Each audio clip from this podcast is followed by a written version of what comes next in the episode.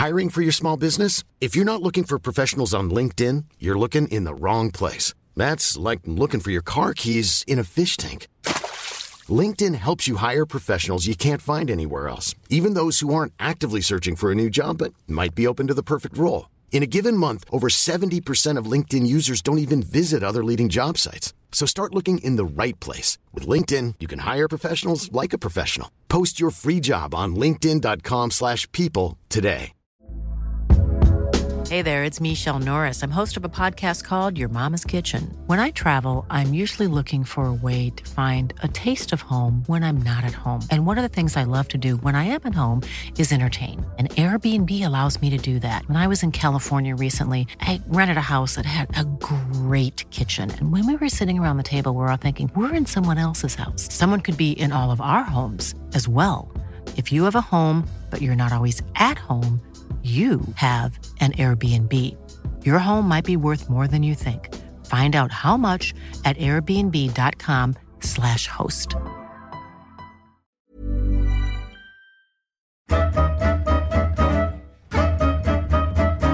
Han är uppvuxen i Älmhult, han är en IKEA-produkt. Han är känd för sin vassa penna, han älskar text-tv. TV-kritiker, Leif Be Live, Leif Be Big Ten är några av strängarna på hans lyra. I möter avsnitt 177 sportjournalisten Marcus Leifby. Vill du komma i kontakt med mig så går det bra via Twitter, Niklas Holmgren, hemsidan niklasholmgren.nu eller Facebooksidan Holmgren möter. Marcus Leifby, god lyssning. Den här podden presenteras ju i samarbete med Stryktipset. Ni vet alltid kryss i match 13. Marcus Leifby, jag har fått för mig att du älskar plingerutan. Ja, vem gör det inte? Du sitter där, du ser inte matchen. Du drömmer om att Birmingham ska få in den där bollen hemma mot Bristol City. Ja. Du väntar och väntar. Eller du, Norwich. Ja, och så plingar det till och så tvärtom. Ja, ja, alltid. Nästan alltid tvärtom alltså. Plingen, plinget är fint. Jag gillar också det här plinget. Nu har de tagit bort eh, engelska stryktipset och engelska matcherna från sidan 377 på text-tv. Ja, Men det har var ju fint något. att ligga och puttra en Ja. lördags eftermiddag. Ja, får man få gå in på 551 nu, då får man ju... det. Då Det får, har fortfarande inte satt sig riktigt. Alltså. Nej. Men förr i tiden så var det ju också så att sista målet blinkade. Det har de också plockat bort. Och sen så kunde man sitta och titta då. Match 3, det stod 1-0, ettan blinkade. Så slutade den blinka helt plötsligt. Oj, helvete, det är mål någon annanstans. Så började man leta runt där. Och så 0-1 i match nummer 12 istället. Jag saknar den funktionen. ja.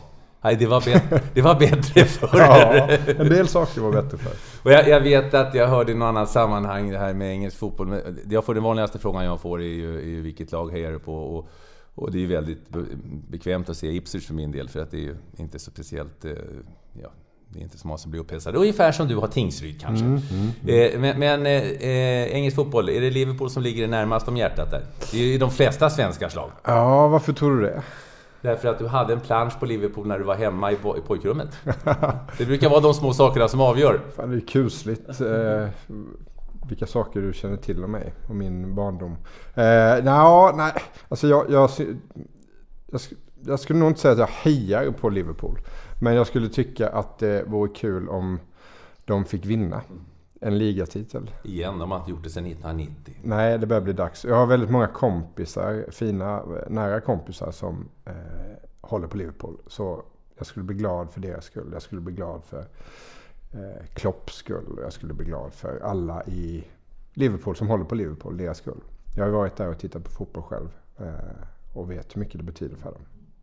Ja, Liverpool är ju är det laget som i Sverige berör mest. Det finns tre lag som, som eh, verkligen har ögonen på sig. Och du som kommentator har ögonen och öronen på dig. Det, är- det är Liverpool, Manchester United och Arsenal. Du kan säga nästan vad du vill om Manchester City och Tottenham och liknande. Men de där tre, Chelsea, men de där tre har, som jag upplever det, överlägset flest supportrar. Och de har ju vunnit ligan de andra två. Hur mycket som helst de senaste, ja, snart är det ju 30 år sedan då Liverpool vann senast. Liverpool har vunnit mycket. De har vunnit Champions League och Ja. Uefa-cupen och FA-cup och ligacup och allt möjligt. Men det är det där sista lilla, eh, den där sista lilla ligatiteln som måste till på något vis. Det är den alla går och väntar på.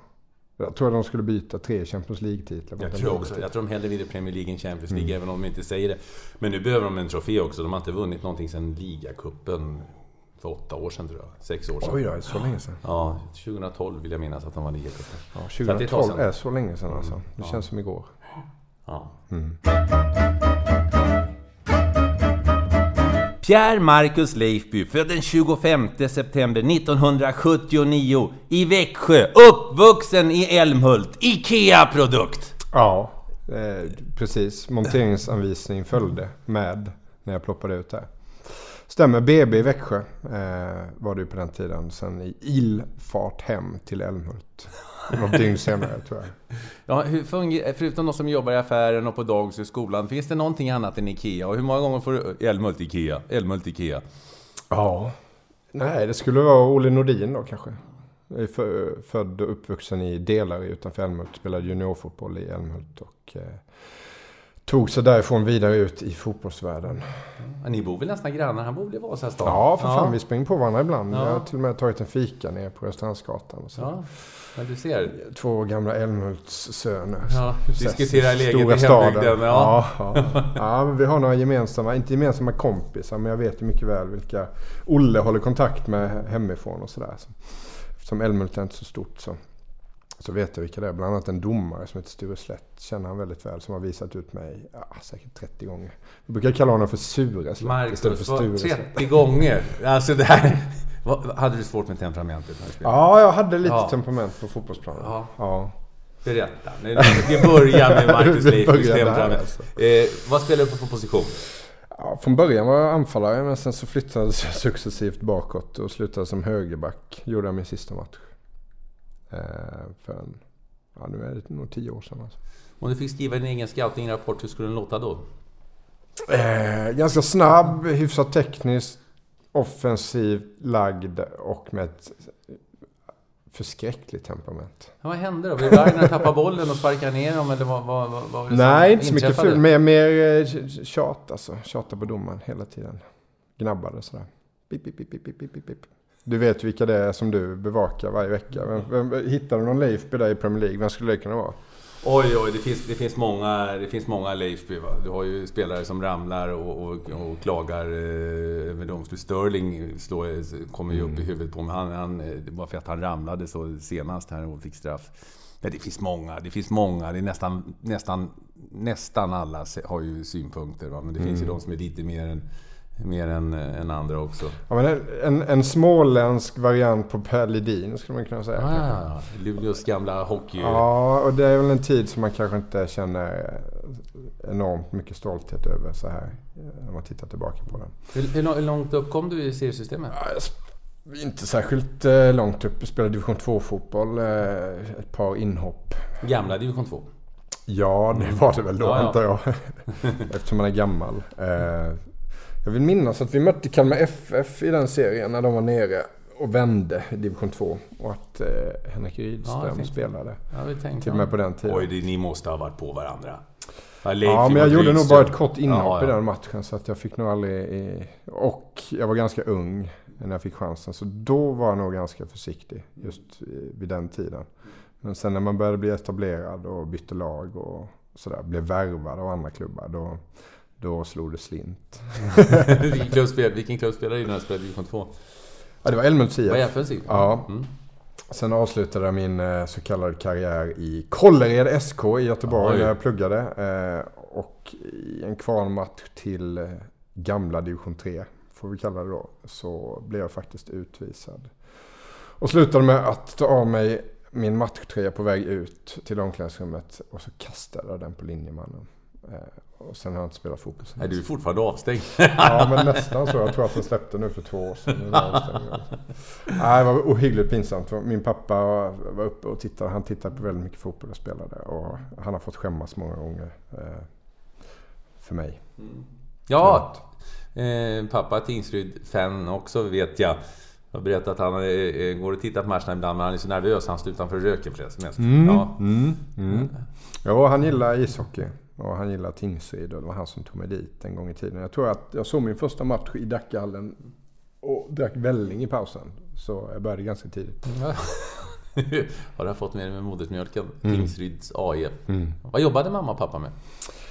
Mamma var hemmafru kan man väl nästan kalla det. Hon var hemma med mig och min lilla syster eh, när vi var små i, i tio års tid ungefär. Eh, pappa jobbade på det här möbelföretaget som jag nämnt. Mm. Precis som många andra i min eh, släkt och omgivning så är det i Älmhult. Ett tag så var det jag tror att de hade närmare 3000 arbetstillfällen i Älmhult och där bodde väl 10 000 i tätorten. Så att eh, ganska, ganska viktigt för bygden. Eh, så min pappa jobbar där, jag har jobbat där, min syrra jobbar där nu, min syster, storasyster, man jobbar där och sådär. Så att det är så det ser ut. Det är en typisk Älmhultsfamilj skulle jag säga. Att tre av fem, fyra av sex jobbar på IKEA. Eller på något företag som jobbar åt IKEA. Har det blivit någon skillnad nu sen Ingvar Kamprad har, har gått bort? Har det, är det någon skillnad känner du i, i, i IKEA-själen? Ja, men det har det nog lite tror jag. Eh, det, det bet tag i mig. Eh, dels när Ingvar Kamprad gick bort, men även så satt jag i bilen utanför ett stall här där min dotter var och red. När Kim Larsen gick bort, då började jag faktiskt gråta. Den bet tag i mig ännu hårdare på något vis. Eh, nu ska vi inte börja bläddra i Dagens Industri här kanske och, och, gå in i hur IKEA tänker med sin organisation och sådär. Men det är lite skakigt just nu. Är det. Eh, det ligger ju inte riktigt i tiden att, att kränga möbler på löpande band. Eh, man kanske måste se över vad man pysslar med för att eh, vara lyckosam även i framtiden. Sälja 800 000 klippansoffor om året känns lite sådär med tanke på vad som händer runt om i världen och sådär. Så att de, de filar nog på någonting annat. Och sen är det ju ett företag som har växt enormt. Alltså när det växer så snabbt också så, så det är svårt att hålla koll på, på organisationen. Sen plötsligt sitter man där med 3000 pers på ett kontor och man vet knappt vad hälften gör. Det är väl ungefär som på Viasat kan jag tänka mig. ja. ja. ja. Eh, hur var det att växa upp i Älmhult då? Ja men det var fint var det. Jag minns det som en väldigt fin tid. Eh, man gör väl det kanske. Jag är lite nostalgiskt lagd och sådär va. Det var, det var varma somrar, snörika vintrar, sommarlov som kändes oändliga. Spelade mycket fotboll på sommaren, hockey på vintern, landhockey. Sommar och vinter. Eh, lite skyddad verkstad sådär. Vi var hade en fin skolgång, många kamrater. Cyklade runt till varandra, ringde på dörren. Eh, spontanidrottade väldigt mycket. Eh, och även på den tiden när jag kom upp i åldern när det var kul att vara ute och dansa lite så fanns det, fanns det faktiskt alternativ. Eh, mer än vad det gör idag för dagens ungdomar i, i Älmhult. Vi hade rätt mycket att välja på. Så att det var, jag skulle aldrig vilja byta bort det mot någonting. Nu är du ju pappa själv och du har valt att bosätta dig innanför tullarna i Nordens största stad. Ja, fan tänkte jag. ja, ja, hur tänkte du? ja, jag vet inte. Det, det, det, blev så. Eh, jag hade ju bott i Stockholm ett tag och haft sällskap ett tag. Och sen fick vi barn och, och det fanns liksom inte på kartan att flytta bara för att vi fick barn. Så att, eh, vi bor där vi bor. Och, eh, så man vänjer sig vid det också på något vis. Men visst. Är din, är din fru sambo? Ja, vi är inte gifta. Nej, din sambo, är hon från Stockholm? Ja, hon är från Stockholm. Hon är från Stockholm, uppvuxen i samma kvarter som vi nu bor i. Ja, ja. Och så kör vi en bil som hon också hade när hon var liten. Så att, hon är nostalgisk också. Hon är nostalgisk precis som du, ja. Men nej, jag tycker att det funkar ganska bra. Jag tror inte barnen far illa av det. De vet ju liksom inte vad det finns för alternativ heller. Eh, sen så kan man ju alltid sticka iväg på sommarna och springa på eh, ängar och sådär om man vill göra det. Det blir svårt att hitta det just i området där vi bor. Men, men firar väl delar av firar, tillbringar en del av somrarna nere i Älmhult och, ja. och de får se på kor och hästar och sånt där. Som, ja. Älskar man ju gå hit till dina ja, domäner för här finns det ja, ja, djur också. Ja. Men det har hänt att vi har varit här och sprungit. Mm. Eh, man kan ju rida och titta på får och allt möjligt här. Eh, trevligt. Du bor fint här. Ja. Parant våning med sjöglimt. Ja. Kanske du flytta hit istället? Ja, ja, ja du är välkommen. Jag ska säga till om det är ledigt. Totalt livrädd här med vattnet runt knuten hela tiden. får man ju koppla ungarna. Ja, jo, du får flytväst på dem hela tiden. Nej, men så att, eh, och sen har man ju, fick ju jobb här och har sin, har sin verksamhet här och har skaffat sig nya, nya kamrater. Så man har ju sitt, eh, sitt liv här på något vis. Men ibland funderar man ju på om man inte ska flytta till Kiruna istället. Vad ska du där? Ja, vad ska man in, varför ska man inte röra lite på sig? Ljust på sommaren, mörkt på vintern. Rejäla vintrar, åka skidor. Du kan ta dina skridskor på axeln, gå ner till Mattjärv isad och åka skridskor precis när du vill. Så enkelt. Mm, ja, ja. Betydligt bökigare i Stockholm. Och det är det. Man har inte byggt en ishall här sedan de byggde Globen nej, 89. Nej, det där är ju värd en egen podd med, med, ja. med ishockeyns eh, knappa möjligheter i, i den här stan. Ja, hur var det plugget förresten, Marcus? Du var jättebra i svenska, tror jag, på att skriva. Du var sån här som skrev, fick högsta betyg på de där uppsatserna. Mm. Som en annan inte gillade att skriva. Nej, jag hade inga vidare betyg. Jag var ganska skoltrött när det väl när betygen väl gällde någonting. Men jag klarade mig ganska hyfsat. Jag tror jag hade bäst betyg i geografi. Av någon mm. anledning.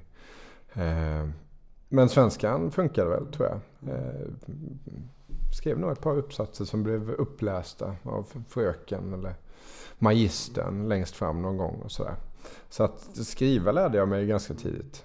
Eh, och tyckte det var ganska kul. Vad, är, vad är för, för alltså det, det, skrivs ju jättemycket naturligtvis eh, överallt och, men att, att, för du har ju förmåga att få folk att läsa dig. Vad, vad tror du, vad är det som är liksom fingertoppskänslan som du har där? Vissa har ju den. Ja, ja du, det är en bra fråga. Ja, jag tror att jag... Eh, jag försöker skriva ganska spontant ibland. Jag tror jag har haft ganska stor nytta av de här eh, live-rapporteringarna. Vi var ganska tidiga med på Aftonbladet. Där har man inte tid riktigt att sitta och fundera allt för mycket på eh, hur man ska formulera sig. Där ska du kunna formulera dig snabbt. Och, eh, och, du måste vara spontan. Och kan man vara lite spontan i, i den sortens skrivande så blir det lite bättre och roligare tror jag. Och man vågar ta ut svängarna lite och sådär. Det är ett väldigt speciellt format såklart. Men i och med att jag gjorde mycket sånt så, så hittade jag nog ett, eh, ett språk i det tror jag. Men du måste ju ha haft talangen innan för att det var ju 2007. Det var i samband med den här eh, skandallandskampen nere i parken som du började eh, lajva. Ja, eller precis. Hur? Det var första gången vi gjorde det. Leifby live. Och, och, eh, och då satt som en smäcksen. Ja, det gjorde det nog. ja, men det, alltså, ska man bli ska jag säga, filosofisk eh, så tror jag att det har jag nog fått med mig i, i, i eh, generna på något vis, eh, i blodet. Min pappa skriver ju dagböcker och har alltid gillat att skriva och varit bra på att uttrycka sig i skrift och sådär. Och, och ganska social prick också. precis som jag har blivit.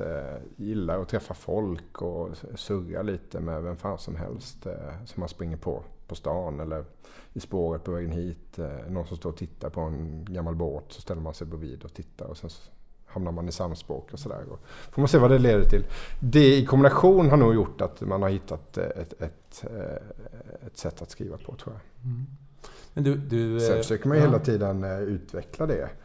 Eh, kanske inte experimentera allt för mycket men eh, man har ju förstått att genom att läsa mycket så utvecklar man liksom sitt språk och sådär. Jag försöker väl läsa så mycket det går med två skrikande ungar på, på nätterna. Det blir lite sådär med det. Men det är ändå känslan, alltså känslan du förmedlar i texter och du skriver ju ganska roligt också. Jag vet en gång, för att ta upp mitt exempel, när jag var, jobbade hos er, jag kommer att skratta åt det, jag, jag skrev jag, eh, eh, körde webb-tv för Aftonbladet så skrev du, skrev du att ha Niklas Holmgren där det är som att ha ett, som ett lejon på en 4H-gård, apropå det du sa. ja, ja, det... ja, jag garvade, jag skrattade. Det är just det där metaforer och liknande. Ja men det är kul. Det är ju det, det vi kan experimentera med och det är väl lite därför också kanske jag har sökt mig lite bort från eh, den lite mer, eh, vad ska man säga, raka, krassa journalistiska rapporteringen i artikelform och sådär som ska vara väldigt korrekt och vad är det som har hänt? När hände det? Vem var det som? Och så vidare och så vidare. Eh, och eh, skriver krönikor eh, där man har tillåtelse att eh, vara lite personlig och skriva med lite glimt. Och, och med humor. Och det är klart att eh, sportjournalistik måste kunna vara underhållande. Det är underhållning. Alltså det, det, är ju det men det ska också vara det andra. Men det får inte vara så att det är fjantigt. Så att det är en fine line. Alltså det är ju, det är ju, det, där Absolut. Och jag har säkert varit fjantig också någon gång. Det, det där är ju tycke och smak. Eh, sitter jag och skriver om en match eller om jag skriver en krönika om Jörgen Lindgren så kan det ju säkert finnas de som uppfattar mig både som eh, dryg och dum och korkad och, och fjantig. Men det är inte det, det är i alla fall det som jag upplever mycket av skärmen med att arbeta med, med sportjournalistik, att det berör. Det mm. berör människor. Du kan skriva nästan vad du vill om deras fru och barn och alltihopa. Men skriver du någonting om deras AIK eller Arsenal eller någonting, och då, då tar det hus i helvetet. Jo men så är det. Ja. Sen har ju också idrotten gått från att... Alltså... Med sitt amatörideal och vila mot en så här ideell grund. Det gör det ju fortfarande eh, på många sätt och vis. Men toppen har ju blivit eh, väldigt kommersiell och det är mycket pengar i, i sporten idag. Och med det så det ställer ju också krav på att vi som bevakar sporten eh, kanske också ska vara på, vara på vår vakt lite. Och det finns, eh, finns saker och ting att titta närmare på. Det finns många stenar att vända på. Det gör det. Eh, så att eh, så är det ju. Men upplever du också att, eh, att... Där det finns pengar ja. finns det också lite mygel. Ja. Gammal sanning som... Ja, och klubbarna börjar ju diktera villkoren. Ja. Ska du, ska, ska, du prata med den här killen så, så får du inte ställa de här frågorna. Det är väldigt vanligt i England. Bara om matchen, bara om det, bara om det. Ja, det har ju skett en otrolig förändring. Jag, jag brukar ju tillbringa en del tid i katakomberna på eh, Kungliga biblioteket. Där det finns ett eh, gediget tv-arkiv eh, och tidningsarkiv. Och när man tittar på gamla Tipsextra-sändningar sånt där från 70 80-talet så ser man ju verkligen eh, vilken förändring det har blivit. Alltså. Då kunde ju Pelle Nyström åka över och prata med i princip med vem han ville. Idag kommer du ju knappt närheten. Du får ju knappt eh, prata med presschefen i Manchester United. Inte ens det går ju. Eh, det är lite trist är det. Jag vet inte om det är... Nu har de ju sina egna kanaler, eh, Manchester, United. Jag vet inte hur många följare de har på Nej. sin Facebook-sida. De, de, kan ju kommunicera det de vill kommunicera istället. Ja. Till deras försvar, de här stora klubbarna, så kan, kan jag säga att det, det är ju... Med, den här, med det här nya medieklimatet som har uppstått med alla webbradio, webb-tv och poddar och vad det nu är för någonting så är det ju... Har de inte det, lite ordning där så, så skulle de ju drunkna. Ja men så är det. Det räcker att titta på hur en landskamp i, i Sverige här, hur eh, pressrummet där har förändrats över tid. Eh, det är som du säger, det är mycket poddar, mycket bloggar och eh, twittrare och ja, influencers. Ja, vi kan ju starta ner en tv-kanal nu i våran telefon i stort sett. Ja. Kallar den för Holmgren Leifby TV och så... Ska vi göra det? Kanske, kanske kan funka. ja, får pitcha den för ja, en stor tv-kanal. Men jag kommer ihåg en intervju, på, på tal om det, med tillgång och sådär, som jag tyckte var helt fantastisk, som du gjorde, när du eh, lyckades få tag på Roberto Mancini när han var tränare i Manchester City. De hade spelat en rätt stor match och så stod du där på inneplan och det var precis som att Fan, där kommer Roberto Mancini ja. gående. Han rycker jag tag i här ja. nu. Sen helt plötsligt stod han där och blev intervjuad och det var precis som att han visste knappt vad fan som hade hänt. Nej, det, vem, kan vem, är det? det gäller att ta chansen ibland. Du ska hit, hit, kom här. Ja, ja det var fantastiskt bra. Det var underhållning också. Samtidigt som du ställde relevanta frågor. Ja. Det, det, de där frågorna efteråt kan vi återkomma till, men det, det, det, jag vet inte om man kan variera sig på så många sätt där efter en match. Eh, jo, efter skolan så började du på, på IKEA. Var det mm. så? Mm. Mm. mm. mm. Det är så det funkar i Som truckförare och på lagret och, och du började som en knegare. Ja. ja. Det är mitt ursprung. Ja. Eh, jo men så var det. Det var ju... Alltså, på sätt och vis var det som en liten fritidsgård där. Eh, jag vet att jag jobbade någon sommar och hade nog ja, men 14, 15, 16 polare på samma skift. Alltså. Så vi körde runt där med varsin truck och plockade lite gods och så snackade man lite skit och så åkte man tillbaka och sen så plastade man den där pallen och sen så tog man en ny plocklista och så stod man där och snackade lite skit med någon och så drog man iväg med trucken och så träffade man någon annan och så snackade man lite skit där och så lyssnade man på sportradion och sådär. Det var ganska trevligt faktiskt. Bra betalt, bra OB eh, och eh, kände väl ganska tidigt att det här är inte för alltid utan eh, nu ska vi dra in lite stål här så får vi se vad fan vi hittar på. Ja, då, då, då, då gick du ju upp... Rätta mig fel, du blev någon IT-tekniker eller vad, vad blev det? Tekniker ja. eller vad, vad, på, på Ikea också? Jag var faktiskt IT-tekniker. Eh, det kan man ju... Det har ju hänt så otroligt mycket där så att jag skulle nog inte klara av att ens koppla in en skrivare. Jo, det skulle jag nog lösa. Men de här mikrofonerna vi sitter och pratar om, det skulle nog bli problem för mig. Eh, däremot skulle jag kunna lösa, om du har problem med din DHCP-server eller något sånt där, så skulle vi kunna titta på det efteråt här.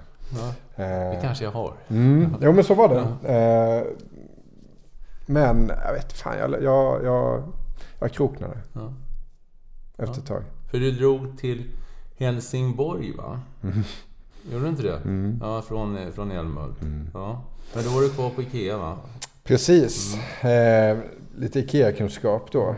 Eh, varje land har ett så kallat Service Office som, som eh, finns som stöd åt alla varuhus. Eh, och det svenska Service Office-kontoret eh, ligger i Helsingborg ute på Väla köpcentrum. Låg det på i alla fall. Jag vet inte om det heter Väla köpcentrum fortfarande. De har säkert byggt om jättemycket.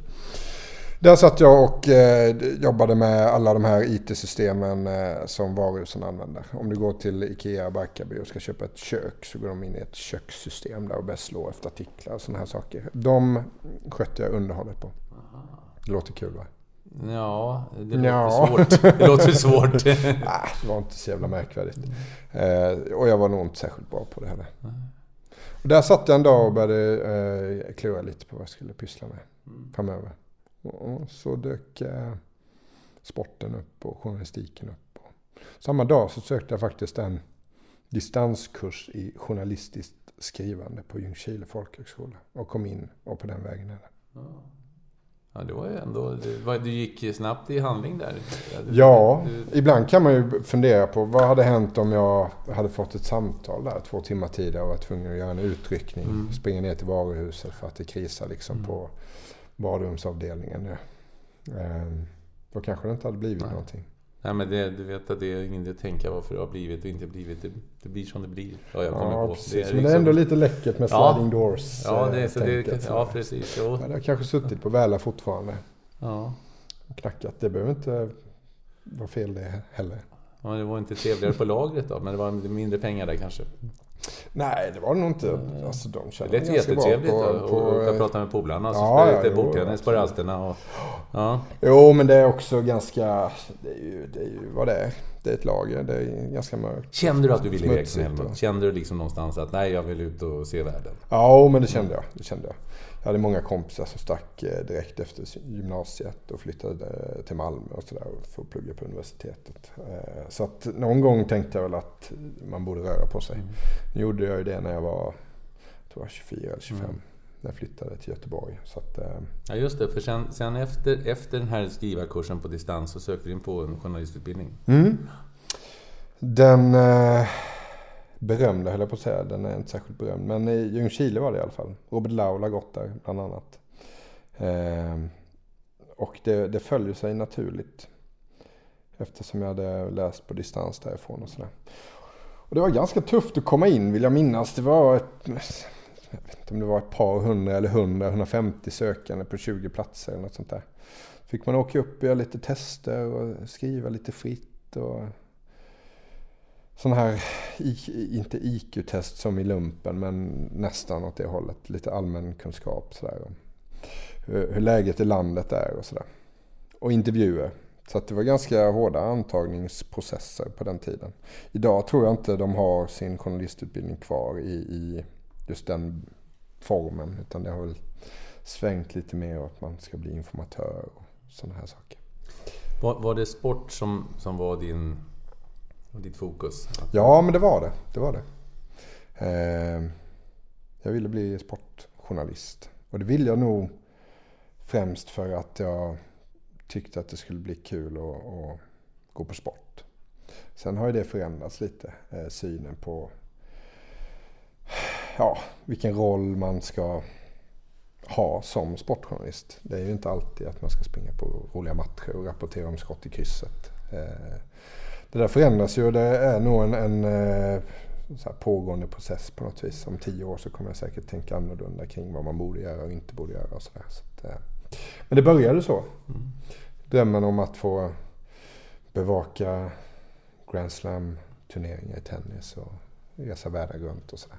Kände du när du kom in på utbildningen att det här är rätt? Det här, det här är spot on? Ja, det gjorde jag nog. Den tiden då, det, vi pratar 2004, 2005, 2006 där. Då fanns det ju du, fortfarande... Du är ganska, du är ganska, var det 27? 27? Jag är ganska gammal. Ja, det är ändå, jag menar det är ändå... Du hade lite, du hade lite skinn på näsan trots allt. Ja, jo precis. Men då fanns det också ett par stycken journalistjobb som man faktiskt kunde söka. Det gör det ju knappt idag höll jag på att säga. Eh, men vi fick ju tidigt höra att eh, den branschen ni kommer ut i här 2006, den är inte att leka med. Jag kommer ihåg vi hade en föreläsare från Expressen där som i princip eh, slog ner oss fullständigt. Alltså det var nästan så att han ifrågasatte vad vi höll på med och räknade inte med att det finns några jobb. Och tänk nu på in i helvetes tufft det kommer bli för er när ni kommer ut. Sådär. Och några stycken i min, i min klass där var riktigt nedslagna efter den föreläsningen.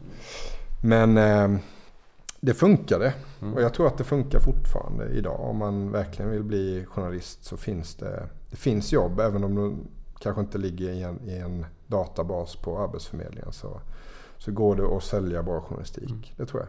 Mm. Det, det gäller väl som med allting annat. Har du passionen så har du också kraften att jobba för det du vill uppnå. Exakt. Och det är nog det det handlar om, att man måste vara beredd att jobba. Eh, det går inte bara per automatik. Det kan ibland kännas så att man tittar tillbaka på tidningarnas guldålder och sådär. Att man kunde sitta, känslan är att man kunde sitta en vecka och kanske skriva tre, fyra artiklar och att det var gott nog någonstans. Eh, men så funkar det ju inte någonstans idag. Alltså, du får inte betalt om du inte kommenterar några matcher. Du måste kommentera. Är du rörmokare så får, får, du fan ut och böja lite rör. Mm. Och pula lite i rören. Annars blir det inget betalt. Eh, det går inte bara att sitta och rulla tummarna. Du, du papperstidning kontra det här på nätet. Hur länge... Eh, man säger, äh, man, jag tror det var din kollega Thomas Roos som sa för fem år sedan. Om fem år finns det inga papperstidningar, men, men det finns ju fortfarande kvar. Alltså, hur ser, och kommer jag till England och till USA där är det ju, det är ju tegelstenar, framförallt helg, helgtidningarna med massor med bilagor och liknande. Mm. Hur ser du på, på papperstidningens framtid i Sverige? Ja, den ser väl inte så ljus ut. Mm. det går inte att säga annat. Jag kan ju sakna den. Jag köper ju sällan en papperstidning själv alltså. Men det har gått så satans fort också. Det är bara några år sedan som man kände att Alltså jag började på, på Aftonbladet 2006 och, och det absolut häftigaste som fanns då eh, som reporter. Oavsett om jag jobbade på allmänna nyheterna eller på sporten. Det var ju att ha första uppslaget. Det var sån jäkla tyngd. 2-3 pratade man alltid om. Vem är det som har 2-3 idag? Ja, Thomas Roos som vanligt. Mm. Massa avslöjanden om World Cup-trupper hit och dit och sådär. Sen ibland hände det att man, man fick fram någonting eh, som, som ansågs vara så pass relevant och hett så att man fick 2-3. Mm. Och det, den känslan har väl inte gått att ersätta med, med sajten så att säga. Man kan väl få andra kickar idag eh, när man ser hur, hur eh, krönikor eller artiklar kanske får spridning och blir omtalade. Eh, fast jag tycker ändå inte det är riktigt samma sak som att ha två, tre. och man visste också att tidningen lästes av kanske ja, 200-300 000. Idag är det ju Alltså upplagorna är försvinn, försvinnande små idag. Och eh, det är väl en äldre generation. Jag tycker man märker ibland i mejlkorgen när, när man har skrivit någonting som har legat på två, tre. Eh, så brukar det vara lite äldre personer eh, som hör av sig via mejl. Och de kommer alltid lite senare då. För då har de varit och köpt tidningen på dagen och sådär. Ehm. Men det är enklare att ligga på sidan två och tre om man är en nyhetsjägare som Thomas Roos är eh, till exempel. Som Går det luktar mm. nyheter överallt. Du har ju, du har ju hamnat i, i, i mer reflekterande fack som vi var inne på tidigare. Och då, då är det ju lite, lite mera, ja då är det inte lika så att säga nyhetshett. Utan... Nej, så är det väl. Men oftast en, en riktigt bra nyhet blir ju bättre om man kan eh, eh, komplettera det med en, en skarp åsikt eller en eh, bra analys och sådär. Eh, det, det är lite typiskt kvällstidningar också. Jag kommer ihåg innan jag började jobba hur man kunde köpa Aftonbladet eller Expressen efter landskamp. Då låg ju ofta Simon Bank eller Mats Olsson på startuppslaget så att säga. Eh, med en krönika. Jäkla häftig känsla det var att lägga sig på sofflocket en söndag och kunna ligga i två timmar med kvällsblaskorna. Så. Det gör man inte längre eh, av lite olika anledningar. Eh, dels så har man ju inte den tiden. Ja, nej, riktigt. men läs, om man tänker på Simon Bank, Erik Niva, han skriver, eh, eh, om vi ska ta din tidning då. Eh, eller ja, du är där fortfarande. Läs, hur, hur, är, hur är läsarsiffrorna till exempel på en, på en eh, fyra sidor långt reportage med eh, himla massa eh, tecken? Alltså, går det hem idag? Eller ska det vara kort och koncist, pang, pang, pang? Ja, men bra fråga. Jag tror att det går hem. Annars så skulle man inte göra det. Och eh, jag tror att det är viktigt också för en tidning som Aftonbladet att ha eh, Aftonbladets egna röster som är specifika och speciella just för Aftonbladet. Och där har vi ju Niva och Bank och tidigare Wennman då som inte skriver så mycket. Eller Wennerholm eller eh, Frändén till exempel. Det tror jag är jätteviktigt eh, för profilen. Eh, sen så det där med statistik är intressant eftersom jag inte jobbar så mycket på redaktionen så, så följer jag inte den så noggrant. Jag, jag tycker också att det är ganska skönt för jag vill inte bli påverkad av det. Att sitta och titta på en skärm och se att den där krönikan, det är ingen som läser den. Nähä, då kanske jag borde ha skruvat till den ytterligare lite eller hittat en bra rubbe på den och sådär. Det är rätt skönt att och, och, jag kanske jobbar bort mig själv här genom att göra på det viset. Eh, vi får framtiden utvisa. Men jag tycker att det är rätt skönt att inte bli påverkad på det sättet. Det är gröna siffror, det är gula siffror, det är röda siffror. Det, du kan ju se idag statistik på eh, hur många som läser, hur långt de läser. Läser de hela artikeln läser de bara halva? När slutar de läsa? Och hur den sprids och så vidare. Och så vidare. Och jag får ju inte den informationen eftersom jag inte sitter och har de här skärmarna eh, i nosen hela tiden. Och det kan jag tycka är rätt skönt. Hur har, hur har, du började ju som reporter på Bohuslänningen. Mm. Eh, ditt första, första, kommer du ihåg ditt första jobb? Alltså som, som riktig journalist. Nej, det gör jag inte. Jag kommer ihåg det första, mitt första två, tre uppslag på Aftonbladet. Ah. Det kan vi ta senare då kanske. Eh, de första jobben jag gjorde och fick betalt för det var fotbollsreferat från gamla division 5 nere i Småland. Man åkte och såg Hallaryd, eh, Delary och så skrev man 800 tecken. Eh, otroligt väl eh, genomarbetade grejer. Eh, la jag alldeles för mycket tid på det här. Ja, men du måste, sitta och skriva flera timmar ja, Det ska du göra om du är ny. Det ska du göra. Ja. Det tillhör liksom själva utvecklingen. Det, det, det, jag, menar, jag tyckte det var jätte... Mitt första jobb var ju damcurling till Radio Värmland. Lag Elisabeth Högström. Jag fick med två frågor till eh, nyhetssändningen där i lokalradion i Värmland. 125 kronor tror jag fick för gaget. Det var stort som fasen. Jag lyssnade många gånger på de där frågorna jag ställde. Ja, Kunde jag gjort? Har du sparade på någon USB-sticka här? Ja, eller på gamla sådana här dattband? jag hade Nagra på den tiden. så att, Fan, det ska vi nog kunna rota fram i arkiven. Om jag får ett årtal så ska jag, ska jag leta upp ja, det. Men alltså, det, var, för det var ju viktigt då. Jag tror att det, det, det är tvungen att tycka att det är väldigt viktigt. Framförallt i början att du känner att mm, jag ska lära mig det här. Ja, men jag minns ju stoltheten när man dagen efter fick hem den här Smålänningen var den, lite mindre tidningen då i, i Småland, eller i Kronobergs län. Eh, och man drog upp sporten och så såg man sitt namn där. Och jag vet att någon gång var det lite så tryckfel i tidningen och det gjorde jävligt ont. När man, det var knappt läsbart. Det var liksom trycksvärta som hade smetats ut och så tyckte man det var för jävligt hur de kunde förstöra mitt, eh, mitt referat på det där viset. Jag minns också att jag i ett tidigt skede beskrev en fotbollsplan. Eh, påminner om alltså savannen i Serengeti eller något sånt där. Eh, Det var ingen bra det var, det var, men det var ju några hundralappar man fick. Ja, eh, ja. Men det var kanske inte främst för pengarna man Nej. gjorde det, utan för att komma igång och sådär. Men det är ändå något så här, nu har jag gjort ett jobb, jag fick betalt för det jag skrev eller det jag, det jag gjorde. Det är ändå liksom det... Första Ja. gången är, är alltid första gången. Ja, första två, tre uppslaget på Sportbladet. eh, Vad var det då? Det var några dagar in på min första anställning. Då var det, det fanns en, en tennisspelare, en tjej som hette Dokic. Eh, som hade en, en, jag tror hon var serb. Hennes pappa var vansinnig tränare då också. Över någonting. Och han hade sagt att han skulle bomba hela jävla Australian Open tror jag. Jag vet att rubriken var det största rubriktypsnittet man kan ha. Så var bara jag ska bomba er. Och så var det min artikel. En så kallad klickraket Ja. idag kanske. Ja.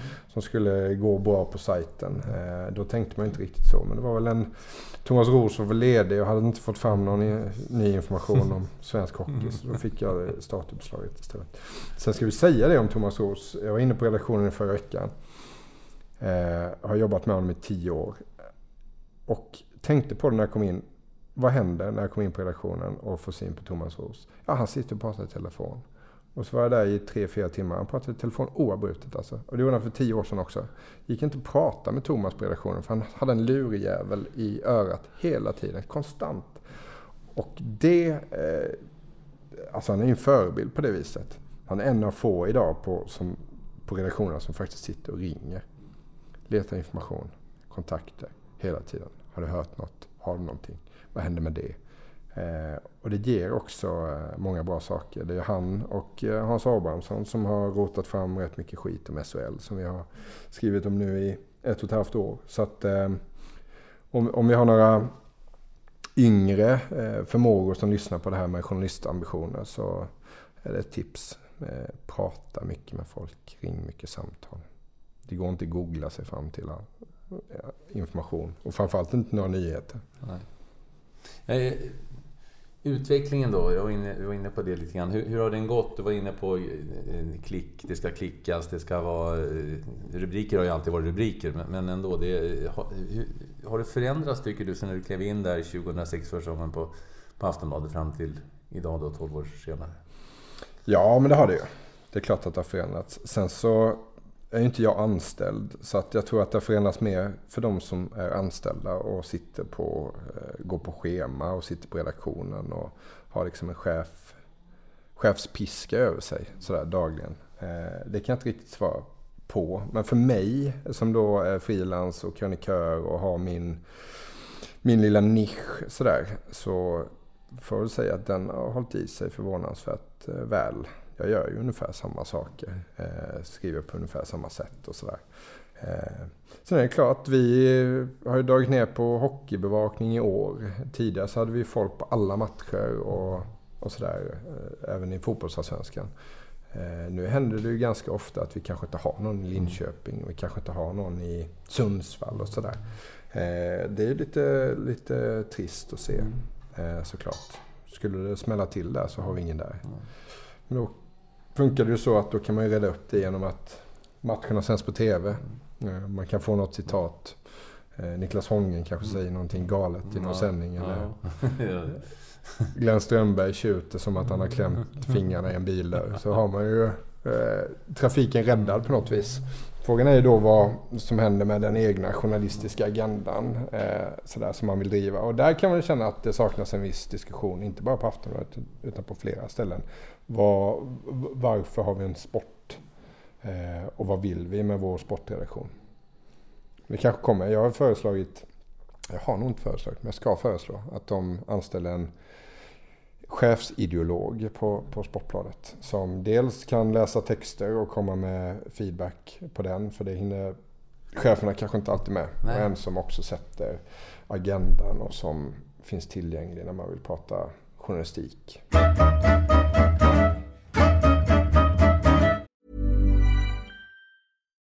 One size fits all seemed like a good idea for clothes Nice dress. Uh, it's a it's a t-shirt.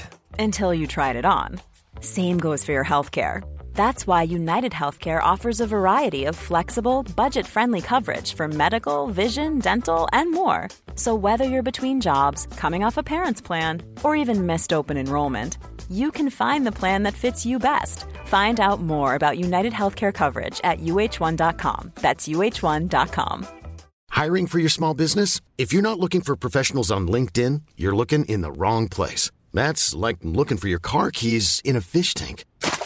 LinkedIn helps you hire professionals you can't find anywhere else, even those who aren't actively searching for a new job but might be open to the perfect role. In a given month, over 70% of LinkedIn users don't even visit other leading job sites. So start looking in the right place. With LinkedIn, you can hire professionals like a professional. Post your free job on linkedin.com slash people today. Wow. Nice. Yeah.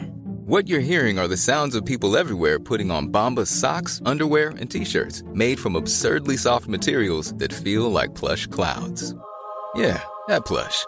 And the best part? For every item you purchase, Bombas donates another to someone facing homelessness. Bombas. Big comfort for everyone. Go to bombas.com slash ACAST and use code ACAST for 20% off your first purchase. That's bombas.com slash ACAST. Code ACAST.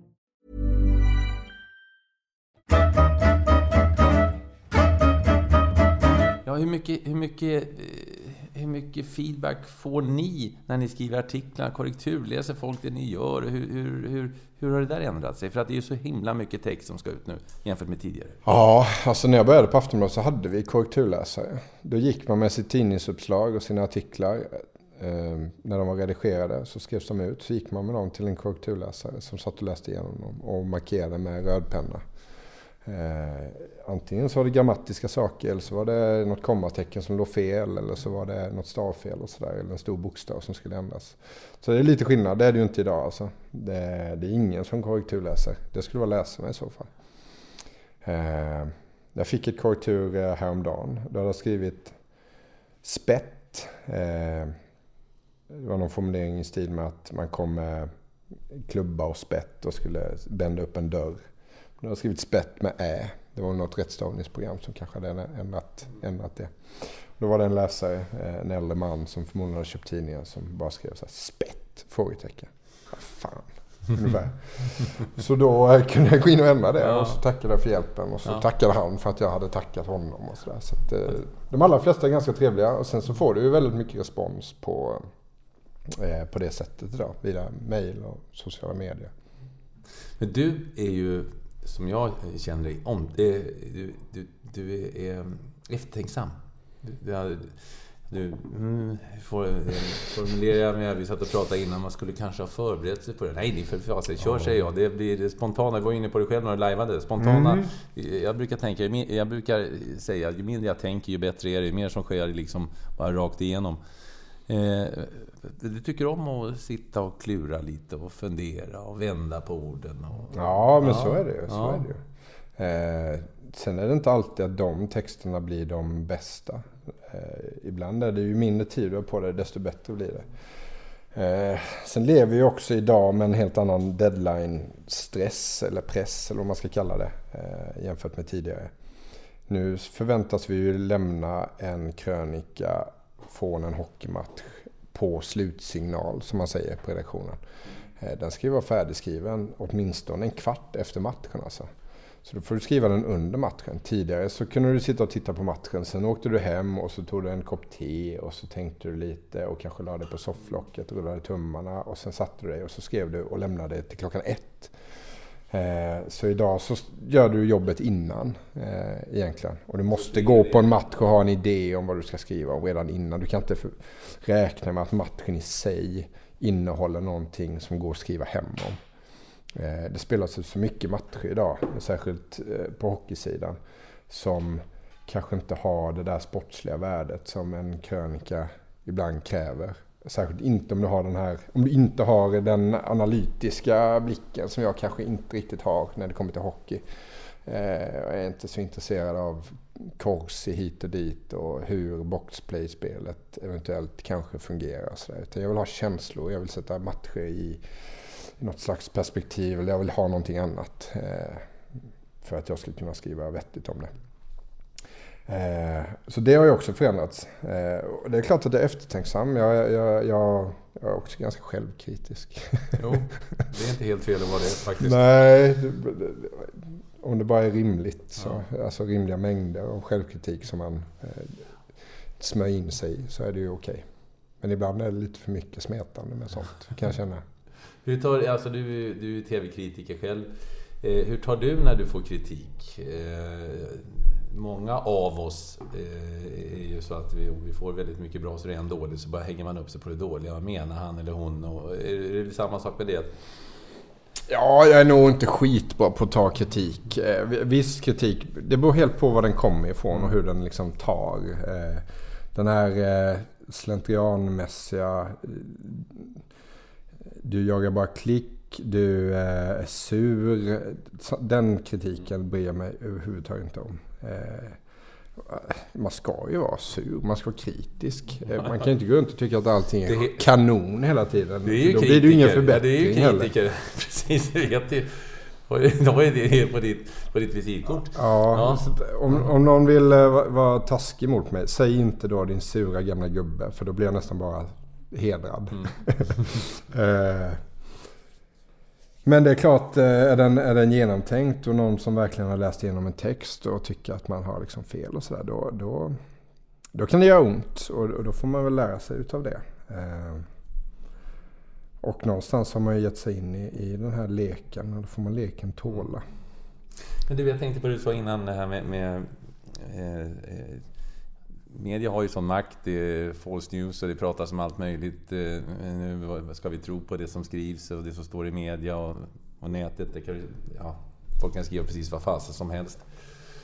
Eh, medias roll nu, hur ser mm. du på den? Ja, men den är väl viktigare än någonsin. Eh, vi har ju ett par stycken eh, mediekanaler, eller vad man ska säga, i Sverige som som jag någonstans tycker har liksom en, en stämpel, har fått en stämpling och är godkända och eh, står för det som man förväntar sig att god journalistik ska stå för. Eh, med källkritik och så vidare.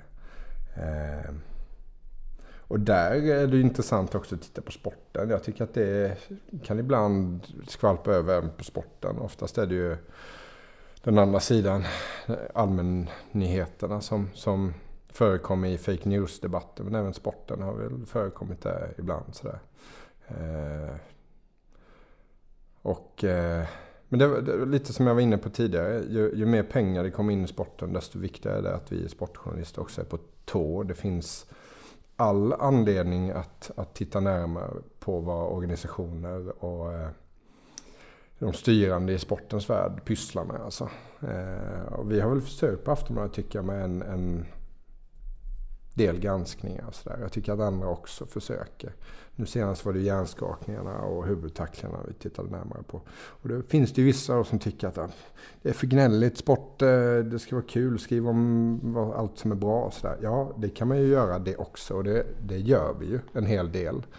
Eh, Därmed är det inte sagt att man bara ska blunda för allting som inte funkar och som inte är bra.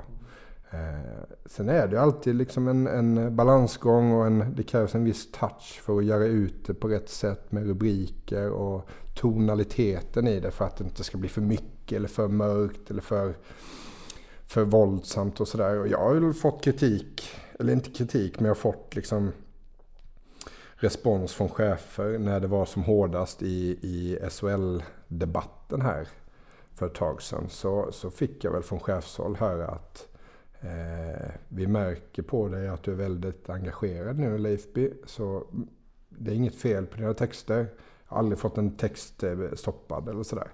Eh, men eh, bara så du vet, tänk på att man märker av att det börjar bli eh, ganska skarpt tonläge nu. Så att Eh, ett steg till kanske, men inte fler. Nej. Inte längre nu, inte hårdare. Eh, och det är ju skitbra ja. att man får den. För ibland så, så blir man ju så engagerad och frustrerad så att man eh, nästan tappar fattningen. Alltså. Jag tänkte på det, false news, jag sa det fake news. Eh, har ju Donald Trump som, som man får en, får en fråga eller något. Det, ni är fake news, det svarar inte på era fråga. Alltså just att, hur, hur upplever du eh, Eh, relationen med dem du, du ska granska? Har det blivit lite åt det hållet att man bara nej, äh, nej det snackar jag inte med om det är en marig fråga? Ja, men jag har märkt det från, från visst håll på hockeysidan så är det, det finns några figurer som, eh, som kör lite med det där. Att det är bara en klickjakt och eh, det är lite fake news. Försökt köra, köra på det spåret. Bland annat eh, åt Värmlandshållet finns det en, en VD i Hockeysverige för ett hockeylag som har kört på det. Eh, och det kan man väl göra. Det, jag tycker att det, det vi har fått fram eh, och det som har hänt i svensk hockey de två senaste åren visar väl ganska tydligt vad som är sant och vad som är falskt. Det är ju till och med så att SHL har ju backat från vissa saker och bekräftat det i ett senare skede när det väl har kommit ut så att säga. Eh, om man ska ta den debatten. Eh, och, ja, jag vet inte. Ibland eh, det går så fort idag också och texter sprids åt höger och vänster och det är långa texter och det är korta texter och, och alla kanske inte läser hela texter. Man läser en rubrik och, och ett nedryck och kanske en ingress och så bildar man sig en egen uppfattning om vad fan det där handlar om egentligen istället för att läsa hela texten ordentligt. Ehm, så att det är lite speciella tider. Men det är ganska kul också när när det inte bara är den här skotten, skottet i krysset journalistiken. Att det är alltså snudd på, inte bara snudd på, det är ju ideologiska frågor någonstans i grund och botten. Så här, vad är det för typ av ishockey vi vill ha? Eh, för vilka ska högsta ligan i ishockey, svensk ishockey finnas till för? Och sådär. Eh, det tycker jag är skitspännande att diskutera och ibland debattera och sådär. Sen så, vi har ju träffat Jörgen Lindgren. Jag har varit ganska tuff mot honom och tänkt flera gånger eh, att fan var jag för hård nu och kanske till och med känt en gnutta dåligt samvete. Sådär. Att bara för att jag kritiserar honom så, och förstår någonstans att han är ansiktet utåt för en organisation så är det inte alla som kanske eh, tänker på samma sätt. Utan det, det är lätt att det kanske blir personligt just mot honom då. Ehm, jag vet att han, han fyllde 50 samma dag som vi kom ut med ganska intressanta uppgifter. Och då vet jag att mina kollegor hade sökt honom. Då var han på 50-årsmiddag. Liksom. Mm. Samtidigt som det brann runt omkring honom då. Då kan man ju också säga, fan, sabbade vi hans 50-årsdag nu eller? Men eh, jag har ju träffat honom så, så han verkar inte eh, ha tagit illa vid sig eh, på det viset. Han, han verkar förstå att vi inte har något emot honom personligen. Mm. Utan det är hans roll och hans arbetsinsats som vi ifrågasätter ibland. Idrott är ju big business idag. Mm. Det är big business. Ja, det är så in i helvete så mycket så big det, business. Det, är, det här som du skrev om i derbyna där i Småland, det är ju på en annan nivå på savannen där. Jämfört, ja. jämfört med, med, idag då när det är stora TV-pengar och man pratar om produkt istället för match och, och liknande. Mm. Ja, jag känner personligen att jag har svårare och svårare någonstans att ta till mig de här enormt upphåsade matcherna som upp, alltså håsas upp vecka för vecka och det blir bara större och större. Och så tänker man att nu är det här måste vara den absolut sista matchen som spelas. Nej, men då kommer det en till och sen en ny säsong till och ett nytt mästerskap och så vidare. Och så, vidare. så jag har faktiskt börjat snegla åt andra hållet. Jag, jag undrar om, om det finns ungdomar som skulle kunna tänka sig att göra likadant eller om, om fler börjar liksom kika mer på sin lokala förening. Jag var på bandy här på Zinkens häromdagen. Otroligt trevligt alltså. Jättekul. Där finns det inte så mycket pengar i rörelse men öppenhet och rätt läckert att titta på. Och så står man och surrar lite med någon på läktaren och så man hör hur spelarna pratar med varandra. Och man kan gå in i omklädningsrummet efteråt och sådär. Det har ju sin charm också.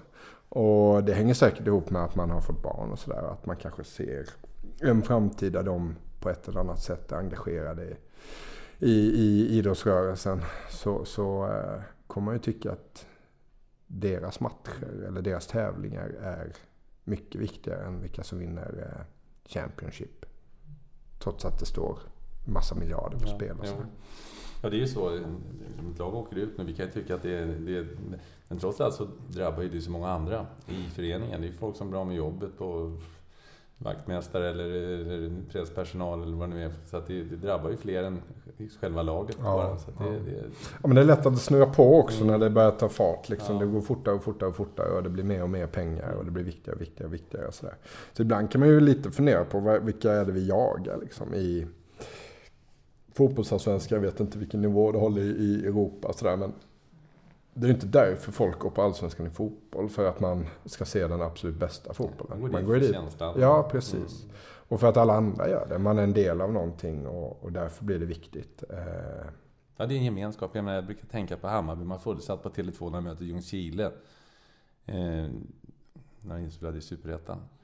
Det går ju inte dit för att det är så förbaskat bra fotboll. Det kan ingen lura i mig. Utan de går ju dit för varandra. Det är ju, det är ju som ett ja, väckelsemöte eller vad du vill. De sjunger eh, sina sånger. Och de, ja, det, det, det, är ju den, det är ju den känslan. Och det är ju den kanske som också försvinner lite grann. De här stora, riktigt stora eh, ligorna, Premier League och liknande. Det är många svenskar, norrmän och andra som kommer dit. För, för Mm, mm. Ja, men det blir nästan Ja. lite vulgärt stort eh, kan man ju tycka. Ja. Och de, det är så jävligt mycket pengar i, i rörelsen. De tjänar så otroliga mängder. Och då kan jag tycka att det är lite läckert att eh, följa idrott och gå på idrott där livet fortfarande pågår samtidigt någonstans. Det vanliga livet, vardagen. Att inte sporten och de som ja, är bäst och mest avlönade lever i ett slags parallellt jävla universum för att de har så satans mycket pengar. Eh, men det är ju jag. Går vi inte mot det lokala mer? Alltså även om vi har i TV och liknande har dragit ner på lokalbevakning så känns det som att det att trappas upp nu. Att, att det som är nära börjar bli intressantare när det som är där borta är, det är tillgängligt. Ja, jag vet, men jag, vi lever ju här och det här är mitt fotbollslag, eller det här är mitt ishockeylag, eller det här är mina kommunpolitiker. Ja. Förstår du vad jag menar? Jo, men absolut. Och man kan ju tycka att det borde bli effekten också när det kommer ut uppgifter i det som kallas football leaks till exempel. När man ser att fan det där gick inte riktigt schysst till och det där var rätt smutsiga pengar där. Och de pengarna jag betalar där hamnar i den fickan där. Och det är massa konstiga mellanhänder. Och en agent ska ha flera hundra miljoner för att en spelare ska gå från en klubb till en annan. Han ska skriva ut ett papper som de ska signera. Eh, och där hamnar ju våra pengar någonstans. Och då kan jag tycka lite att fan, gå ner och häng på ett räcke istället. Och, och kom lite närmare spelet. Och, alltså om vi åker till Camp Nou, även fast vi då representerar eh, ett stort, varsitt stort mediehus i, i eh, Sverige så kommer vi aldrig komma i närheten av en Leo Messi till exempel. Kan vi ställa tre frågor? Det händer ju inte. Ehm, och eh, nu talar jag lite mot din arbetsgivare kanske, men det här med tv-abonnemang och så det är klart att man vill se engelsk fotboll och Champions League och sådär. Men det, det blir också en jävla distans till det. Eh, du kan ju inte skrika på domaren. Det är rätt härligt att skrika på en domare. Ni borde prova jag det. förstår inte. Det är härligt att kasta tröjan på honom också. Eller banka näve i ett plexi eller ja, ta, en, ta en mellanöl i paus med, med de som håller på samma lag som du. Eller vad det nu kan vara för någonting. Eller ta med sina barn på... Det ska bli intressant. Jag får väl göra det snart. Gå på lite. Jag har varit på Hovet några gånger med min dotter och sådär. Men en gång blev hon bajsnödig efter första Mm. perioden. Vi åka hem. Så då åkte vi hem och eff- andra gången så då blev hon trött. Då sov vi också en och en halv period tror jag. Vilka var det nu var tittade på? Var det Djurgården eller? Nej, det var faktiskt AIK. Var det AIK? Ja. Är det AIK du försöker få dem att bli? Nej, det var AIK Tingsryd vi var och tittade på. Ja, ja. ja men en, då, är det okej. en gång när vi varit där så, så kom, kom vi hem och då sa min dotter till min sambo så här. Va, Tingsryd var inte så bra. Eh, men de här AIK, var, var, var kommer de ifrån? Vad är AIK för ställe? Och så sa Lina så här, men AIK det är en Stockholmsklubb. Och då tittade bara Vera på Lina så sa hon. Varför håller vi på Tingsryd? När det finns ett lag i den staden vi bor på. Ja, det var lite oroväckande. Men vi får väl se, få henne åt Spångahållet. Ja, ja, ja, det bra Gillar du Ja, ja, ja det- precis. Ja, så får- pratar man inte småländska heller va? Nej, det verkligen blir- du inte. får ju, ja. Ja, riktig jävla söderstil på ungarna alltså. Vadå då? Säger de. Vadå då pappa? Ja. Ja. Nej men sen så har vi, vi har pratat mycket om att eh, jag kom i kontakt med Hammarbys damlag där på fotbollssidan. Eh, som jag tyckte var otroligt kul att följa på nära håll. Sen öppnade de upp nya kanalplan på Söder och det ligger så jäkla fint där strax ovanför Ringvägen bara. Och det är lite, lite slaskänsla över kanalplan och man kan liksom gå från bruset upp och se allsvensk fotboll. Nu trillar de ur i och för sig. Va? Men dit har jag tänkt att ta dem lite sådär för att det är lite också lite trevligare. Då kan man springa runt och kanske sparka på en boll och sådär. Hovet är ju, jag gillar ju Hovet men det är så satans jävla dyrt. Nu är ju Ros ute och vevar här nu i, i stunden vi sitter här och, och har granskat eh, priserna i kioskerna på Hovet och sådär. Men senast vi var där så betalade vi alltså lika mycket för en dricka vatten och en påse chips som det kostade för oss två att gå in och se matchen. Vilket var så här lite häpnadsväckande. Ja, det, det är dyrt att gå på idrott. Det, är- det är det. Och det är parkering kanske som kostar några hundra lappar också. Det, det, Ja, och det märker väl du av när du är i England också. Där har man ju bytt ut sin kärnpublik på många ställen. Ja. Det är Ja. alldeles, alldeles för, för, för dyrt för vissa. Och många lägger alla sina pengar på att lösa liksom en säsongsbiljett.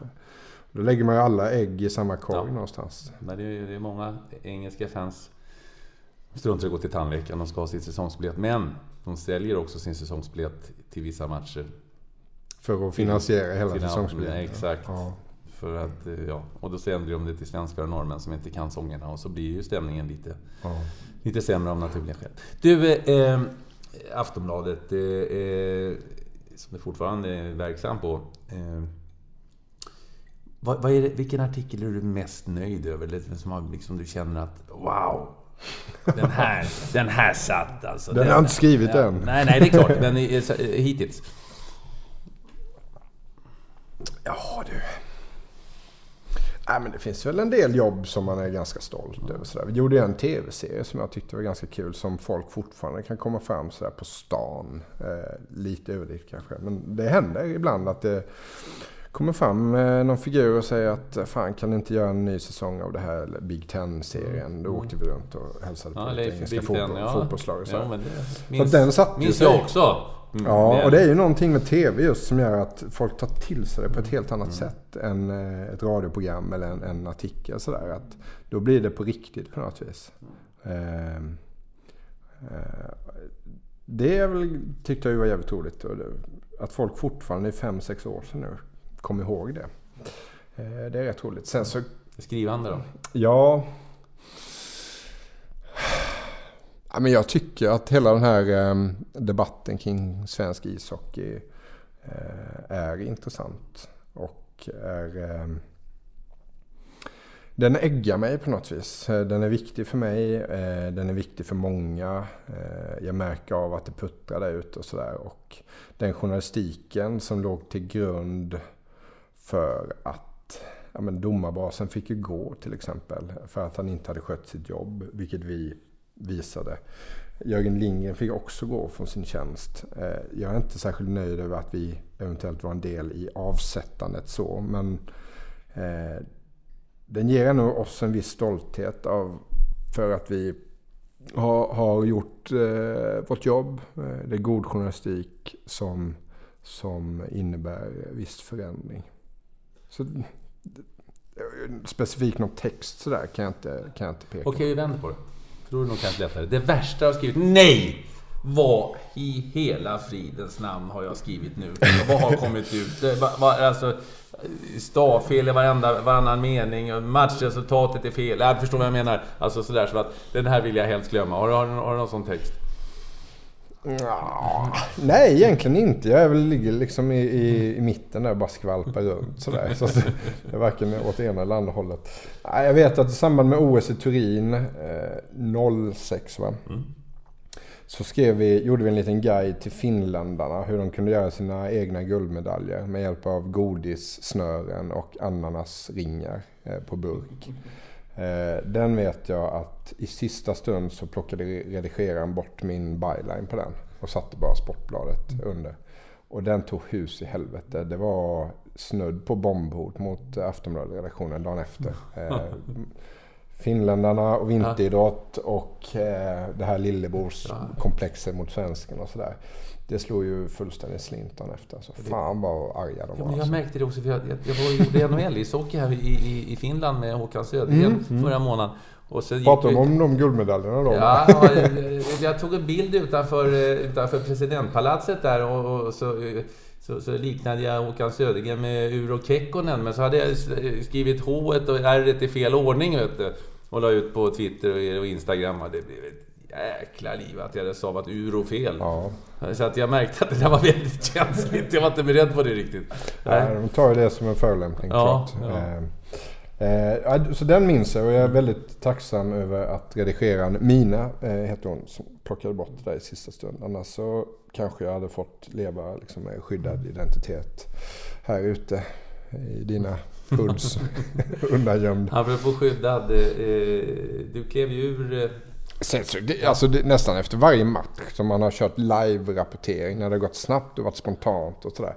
Så kan man ju drabbas av en liten känsla av att så här, fan vad händer där egentligen? Ska jag, behöva, ska jag gå igenom det där och, och kontrollera? Så att, och när det går väldigt fort ibland så, så har man ju varit över gränsen några gånger. Eh, kanske surit lite för Går det mycket. att ta bort eller- efteråt? Ja, det gör det ju. Det går ju att redigera eh, såklart. Sen ska man inte redigera allt. Eh, Det blir ju jävligt konstigt. Eh, det men om det man... live, ja. Ja. precis. Ett stavfel och kanske så här, ah, det där var lite onödigt. Då, då kan man ju gå in och putsa till det lite. Och det tycker jag man ska göra om det är liksom förolämpningar eller om det kan uppfattas på fel sätt och sådär. Så det är väl onödigt att eh, ha med sånt. Mm. Du, du klev ut eh, ur trygghetszonen, eh, jag säga. Du klev ju bort från en fast anställning, trygg lön. Eh, och accepterade ett avgångs, eh, ja, avgångsvederlag när Aftonbladet skulle dra ner på, på, på folk. Så sa du, att ja, men jag, jag hoppar på det här tåget för att eh, ja, försöka, försöka på egen hand under friare former. Eh, det är tufft. Alltså Det med, med små barn och, och vetskapen om att du behöver sätta mat på bordet så, så, så vågar du det. Det tycker jag hedrar dig. Ja, fil och flingor ska fram Ja. varje dag. Eh, jo, det kan väl vara lite modigt. Mm. Det kan jag faktiskt hålla med dig om. Eh, samtidigt fick jag en rätt bra deal där. Eh, inte ekonomiskt men trygghetsmässigt. Jag har ett fast kontrakt med Aftonbladet som jag vet jag, jag klarar mig på det. Om det skulle krisa. Sen var jag också sugen på att jag tror att det blir bäst om jag får göra det jag tycker är roligt och det som jag själv anser att jag är bra på. Och tuffare tider i mediebranschen innebär att man ska jobba på schema, du ska gå skift, du ska kanske göra Eh, den här nakenchocken, eh, någon som visar röven nere i Genoa på någon fotbollsmatch eller någon Bayern München-talang som har åkt fast eh, i rattfylla och sådär. Och tände inte riktigt på, på, på rewrites på det sättet. Så då såg jag detta som en chans att göra det som jag tycker är roligast och bra på. Och sen kan jag komplettera, komplettera med annat och det var jag också lite sugen på. Att testa lite andra grejer och det har jag faktiskt gjort också. Så att eh, jag- visst, jag var nog lite modig. Eh, Sen så, jag fick ju ett, ett avgångsvederlag, eh, en säck med pengar. Så var jag ledig i rätt många månader och gjorde av med alla de pengarna. Och sen var det bara att börja jobba igen. är Så nu har man piskan på sig. Fil och flingor ska fram. Ja, ja. Men det är väl rätt bra också att ha den där lilla... Eh, kan jag känna... Måste, ja, jag behöver göra någonting. Jag kan inte Ja, bara, absolut. Det är lätt att bara... Ja men det blir lite blåslampa i Ja. röva sådär. Så att, och den kan man ju behöva ibland.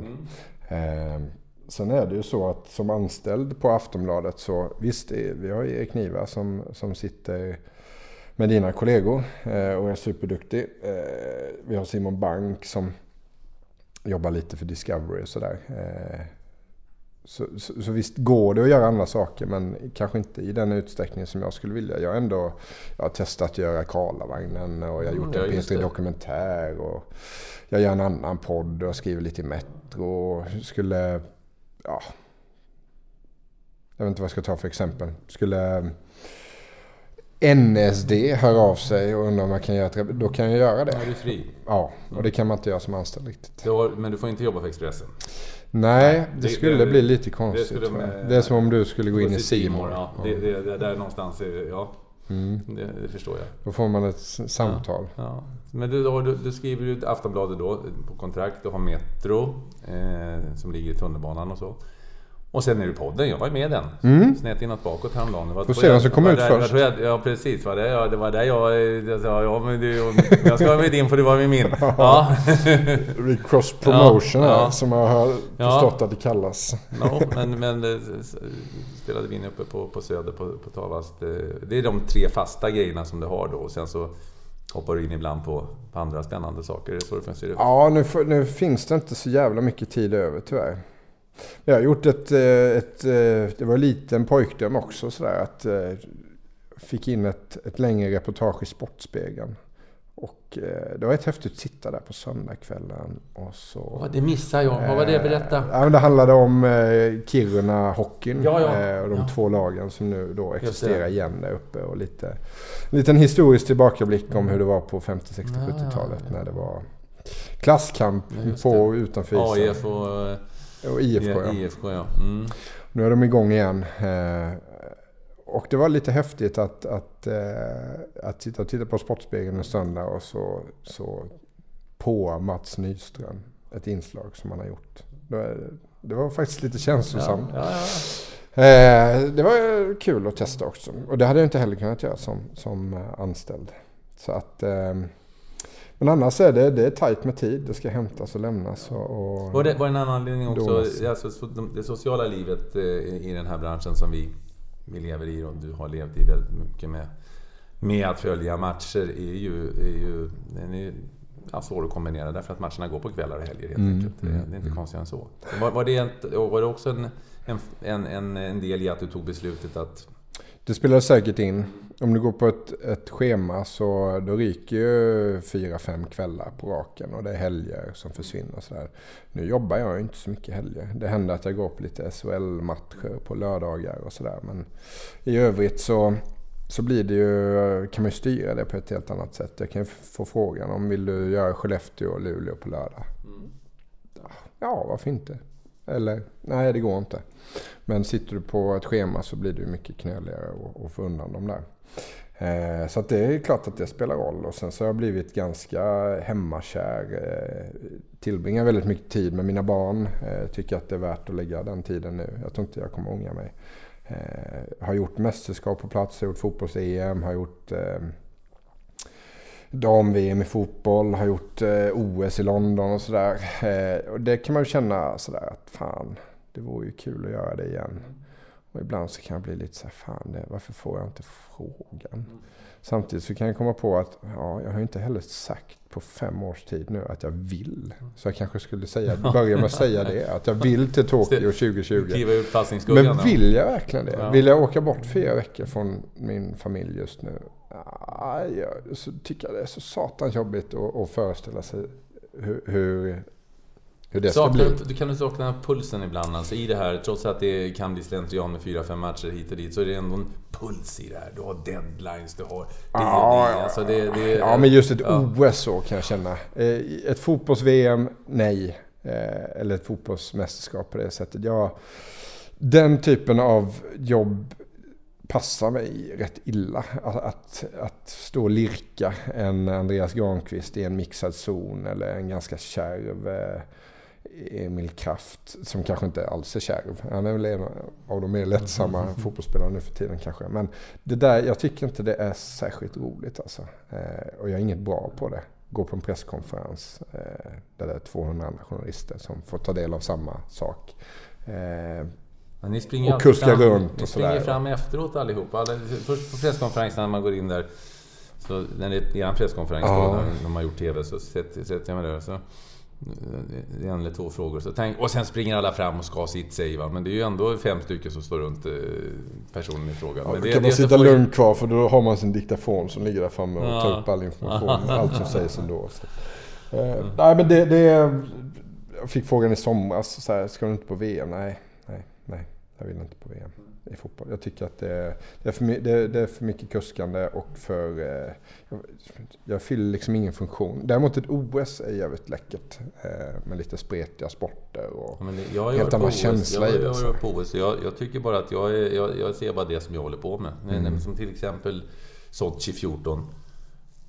Jag såg ingenting annat än herrhockey. Jag kunde lika gärna varit på eh, ett, ett hockey-VM. Eh, Jag gick fel en gång när jag satt och såg på när mediabussen kupade in i skridskovelodromen istället och såg en tysk åka runt. va. Det var det enda jag såg live från någon annan sport. Eh, Alltså jag hann inte ens se damerna för det, det var Slovenien Frankrike som skulle göra så att det var allt möjligt. Så att jag såg ju ingenting från de andra. Jag ringde till Mattias Nordström när jag hade rysk TV på det. Mattias, sätt på TVn! Vi håller på att vinna guld! Då hade han varit med i en studiosändning. Det var igår, sa han. Ja. Snacka om Ja, gå ja in i bubblan men så du menar alltså. OS, det... det, det Ja. jag, jag, får, jag, alltså, jag visste hockeyn var jättekul och alltihopa, men som sagt, jag, det var det enda jag hade tid att följa. Jag satt från tidiga morgon till sena kvällen i hockeyhallen. Mm. Nej, jag har ju hört från mina hockeykollegor där hur det är eh, att vara inne i bubblan. Du ska gå på värvningar och träningar och eh, titta på laguppställningar och sådär. Så att, och, ja. Det jag kan känna är väl att man skulle kunna bevaka eh, andra sporter och eh, från ett lite annat perspektiv. Jag skulle nog inte vara nischad på någon specifik sport sådär. Man skulle kunna gå på lite Ja men gå på lite friidrott. Ungefär som jag gjorde i London. Det var fantastiskt bra alltså. Jag fick ju se allt. All handboll. Eh, vi gick till final på herrsidan. Jag såg alla dammatcher. Jag såg alla Usain Bolts lopp. Jag såg Mo Farah vinna allting där eh, På hemmaplan. Det var helt eh, otrolig stämning där inne. Eh, Jag gick på kanotslalom och brottning och allt möjligt. Segling. Ja, seglingen gick jag inte på men vad hette det? Rodd. Kanot. Kanot. Och Jag träffade kungen gjorde jag. Och så här, så att, eh, något sånt igen skulle jag kunna tänka mig. Och Tokyo är en läcker, läcker stad. Gillar du 2020. Ja, men jag kan lära mig. Du, jag tänkte på eh, Leif i Big Ten då som, som eh, är uppskattat. Jag vet, jag har en son som är tämligen ung som, som eh, gillar, eh, gillar att titta på den och, och ja, det är jag också, jag tycker det är kul. Han har en yngre publik alltså. Ja, men, eh, men ja, det är väl det är uppskattat i... i, i alltså, ja, nu, har ju, nu känner jag ju det så jag tittar ju då, men, men, men jag märker att det är uppskattat. Har inte fått någon förfrågan om att göra det för någon annan? Det tycker jag verkar märkligt. Ja, nej det har jag faktiskt inte. Jag Nej. kanske har varit för hård i mina tv-krönikor mot Viasat. Så att, eh, de är ledsna. Ja, men det, det, finns, ju- det finns ju andra, det finns, ju- det finns ju säkert... eh, Ja, det finns ju kanske spelbolag som vill skicka ut och göra journalistisk... eh, Ja, jo det har jag fått. Det har jag fått. Jag har fått förfrågningar från spelbolag och sådär. Mm. Men jag har valt att tacka nej till det. Och och kommer att göra det så länge jag kan. Jag tycker att det, för mig är det viktigt med, med integriteten i, i det fallet. Eh, så är det bara. Eh, och jag har tack och Jag misstänkte att du hade fått för, förslag nämligen. Ja, jo, men jag har fått ett par, eh, par sådana förslag. Eh, och suttit ner och lyssnat och sådär. Sen så har jag stämt av med kloka människor som jag har runt omkring mig. Och mig själv. Jag bollar väldigt mycket med mig själv. Eh, så jag har eh, eh, avböjt. Tackat nej men nej. Vad säger man? Tack men nej tack. Um, och eh, det beror nog delvis på att jag kanske ibland har satt mig på en del höga hästar och tycker och tänker om eh, hur journalistik ska se ut och hur den ska presenteras och vilka samarbeten man eh, ska ingå och inte ingå och sådär. Så att, Kan det inte vara så att när du gör ett jobb till exempel för Aftonbladet, då är du, hur Leifby där och sen så har du ju, håller du på med ett underhållningsprogram så är det ju en annan typ av, förstår du? Då är det en annan del av Marcus Leifby som kommer fram. Förstår du vad jag menar? mm. Hur menar du underhållningsprogram? Ja, men alltså- typ Karlavagn? Ja, nej, ja, ja men, men Le- Leif i Big Ten till exempel. då. Det, är, ju- det, är det är underhåll. Då åker du och träffar fans, du gör det liksom. Det är, det är underhållning. Sen, så, sen när du sitter i, i, i Aftonbladet och granskar SHL. Då är det ju en annan, en annan roll, en annan Marcus Leifby så att Ja. säga. Förstår du vad jag menar? Att det, du, du är ju... Ibland skrattar du, ibland är du allvarlig. Förstår du? Jo, men precis. Ja, Ja, både ja och nej. Jag, är nog, jag, är- jag försöker nog vara mig själv så mycket jag bara kan. Och man måste ju där kunna... Ibland eh, när det är läge så kan man vara lite lättsam. Och då kan det vara underhållande och kul. Och man kan ställa lite dumma frågor och få, få till en bra stämning. Och man träffar konstiga fans på en pub i... Ja, utanför... Vad heter det? Millwalls hemma. Ja, The The Den. Den, ja. Som ligger på Stockholm Road förresten. Ja, stämmer. Ja. Luktade jävligt konstigt där, kommer jag ihåg. Jag, var, jag, var, jag, jag har varit där vandrat med Kenny Pavey, bara en sån sak. Ja, Tittat det är på Kenny stort. Paveys barndomshus och ja. Jaha, Mm. ja det är stort. Eh, och så måste man kunna vara allvarlig och, och seriös när, när tillfället kräver. Det tycker jag inte är några konstigheter att man kan. Det är bara att titta på en eh, sån som Erik Niva. Han kan ju vara både och också. Han kan vara väldigt rolig och underhållande och med glimt. Eh, samtidigt så kan han, när det krävs så, så knäpper han på. Och då får man eh, en jävligt bra analys, lång. Eh, två och en halv timme lång. Om vilka ytterbackar Tottenham har haft genom historien. Eh, Palmemordet. Jag, alltså, jag, när jag började läsa på det, jag hade ingen aning om Vi- det. vi sitter Men här du- bredvid G- ja, Ska vi gå upp? Ja, ska vi göra det? Ja, Palmemordet. Att du var så... Alltså du var så het på Palmemordet. Det var en överraskning. Du har till och med funderat på att starta poddar och skriva böcker. Och du sitter hemma emellanåt och du har gjort så i många år och funderat kring det här. Ja. Ja, men jag, jag brukar säga, jag förstår inte de som, som inte intresserar sig för Palmemordet. Det är den bästa, eh, konstigaste, eh, kanske mest absurda historien vi har fått till oss. Alltså, verkligheten överträffar dikten på så många sätt, i så många lager i den här historien. Så att, ja, jag tycker den är helt, eh, helt fantastisk. Eh, och jag måste verkligen så här, hålla i mig själv ibland för att inte bara försvinna rakt in i den här världen som det faktiskt är. Det är ju en värld de har byggt upp med alla de här karaktärerna och under så lång tid. Eh, Jag tycker det är en superstory. Just nu... eh, Så att det är inte alltid så att jag, jag, jag Nej, går och grubblar på vem det Jag har var. hört att du har Utan, pratat, nej, men det går, olika, det går olika eh, cykler där också. Just nu när vi sitter här, vem har mördat Olof Palme, tror du just nu? nej, jag har ju aldrig varit en, en eh, supporter av Christer Pettersson-spåret. Eh, Det har jag inte. Men Lisbeth sa ju att det var han. Lisbeth Palme som var där pekade, det var den där gubben.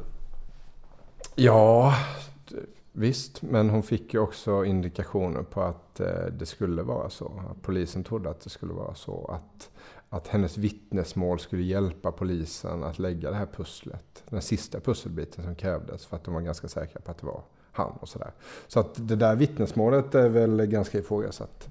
Ehm, så just, just nu, nah, jag vet inte. Jag tror väl eh, ingenting, höll jag på att säga. Får man säga det? Det, det, är, så, det är inte bara det som är intressant i det här. Jag är, alltså, det finns så jäkla många konstiga spår i spåren så att säga som jag tycker är fascinerande. Allt från när Hans Holmér sitter på ett hotell i Borlänge och ska åka Vasaloppet och kommer ner och får information att Palme är skjuten. Från den punkten någonstans och hur det utvecklar sig och mängden information som nu finns och eh, olika vittnesobservationer som man inte har kunnat eh, bekräfta eller dementera. Så jag tycker det är skitspännande. Och nu, si- sista boken som kom i, i ärendet handlade ju ganska mycket om Stig Larsson som skrev Millennium-trilogin och var en ansedd journalist på 90-talet som granskade högerkrafterna i Sverige och sådär. Han hade också ett finger med i spelet eh, och har gjort sin granskning och har sitt arkiv. Och nu är det en journalist som har tittat på det och det är en historia i historien någonstans. Den bara växer alltså. Det bara växer. Tror du att det kommer lösas någon gång då? Eller kommer vi hitta på någon... Eh, kommer vi att få fram någon sådär när det liksom inte spelar någon roll för alla är döda? Jag är faktiskt börjar bli tveksam nu alltså. De börjar bli gamla personer som kan tänkas veta någonting. Men hoppet är väl det sista som överger oss. Kanske är det någon jäkel som kan lyfta på locket eh, här på slutet. Eh, Jag tänkte nu när Lisbeth gick bort här att det kanske skulle lätta lite på något vis. Men eh, det har inte hänt någonting än. Jag får ta tag i det. Jag får ta tag i det. Jag läste någonstans att de ringer till dig, eh, dina kollegor eller våra kollegor och ska snacka och så vill de alltid antingen prata Palmemordet då eller de som känner till att du, eh, att du brinner för det. Eller ja, du är engagerad i det. Och så text-tv då, som jag var inne på. Jag älskar också, jag älskar text-tv. Det är bra. Det är, det jag har, har inte du text-tv som app? Jo. Ja, ja. Klart det är jag jättesmart att kolla upp bara att man kan sidorna. Det, det, Ja, väldigt bra. Ja, också, eh, tycker också det är fint. Och, och sen så eh, VM-krönika 94. Och så, Fan, det- vad, vad, vad är det? Vad, vad hände där? Fan, jag är inne i den här jävla tumlaren här. Ja, ja, ja, du, ja, det var, jag, jag tänkte på VM-krönika 94. Vad, vad hände med den då? Så jag måste fråga. Nu, kan, nu, nu är det ett tillfälle där jag kan bli lite självkritisk här. Hur fan kunde jag skjuta ut mig själv i den här omloppsbanan? Där jag tumlar runt med VM 94-krönikan, Palmemordet och text-tv. Och Leifby. Åh herregud. Du Liksom. Hur, hur ska jag någonsin ja. kunna tvätta bort Ja. det här? Vill jag det? Jag vet Ja. inte. Ehm, ja, hur hänger det ihop egentligen? Men fan, jag är uppvuxen på en tid där det fanns två tv-kanaler. Ehm, och jag tror att man kan i allt, i alla mina intressen eh, hitta spår av just det. Att det fanns två tv-kanaler, tidningar, man läste tidningar, det fanns inget internet. På Sportspegeln, får med på Sportspegeln. Ja, Stora precis. Vad fan, en timme sport där på söndag. Man var ju, missade ju inte Sportspegeln en enda gång. Och missade man det någon gång så spelade man in det. Eh, så att... Eh, och där, där har du ju Palmemordet också någonstans. Att det gjordes ju, det var otroligt spännande att följa jakten i tv-sändningarna. Det var högtidsstunder alltså. Eh, gjorde många, gjordes rätt mycket intressant granskande tv som idag kan är helt... Eh, den är makalös alltså. De drar in precis allt i en studio. De bara sitter där. Spaningsledning och politiker och svarar på frågor. Det skulle aldrig ske idag. De frågar ut Christer Pettersson med lögndetektor. Eh, tester och sånt där i, i direktsänd tv. Det skulle heller aldrig hända idag att man tar in en misstänkt potentiell statsministermördare och bara kör med honom. Så länge det bara går liksom. Krama ur allt. Eh, det är, det är en intressant mediehistoria också. Eh, och där kommer väl 94-krönikan in också någonstans. Det var väl skiftet där någonstans där internet började komma men det hade inte fått det genomslaget riktigt. Så att det var viktigt att läsa tidningar dagen efter för att få information om vad händer i den svenska truppen och sådär. Eh, jag kände det i somras nu under VM att fan vad kul att Sverige slog Mexiko. Så det dog ut ganska fort ändå. Eh, det här suget efter information, att jag vill veta mer. Nej, två timmar efter matchen så hade alla haft en åsikt. Alla hade skrivit en krönika, alla hade skrivit på sina sociala medier. Så då var man helt, eh, det var helt mätt på information någonstans. Vill du veta mer om hur det gick? Nej, jag vet redan allt. Men så var det inte 94, utan då gick man och köpte en kvällstidning och så kunde man ligga på stranden och bläddra. På natten Och nattetid, Det var mer Ja. mystiskt. Ja. ja. Ja men det, fanns, det var en helt annan mystik kring det då. Och särskilt... Och den mystiken ökar egentligen bara med tiden. Så jag undrar hur man kommer se tillbaka på 94 VM om ytterligare 20 år. Alltså. Det kommer bara öka den här mystiken. Och ganska roligt också för jag jämförde mig själv med min dotter i relation till olika mästerskap och sådär.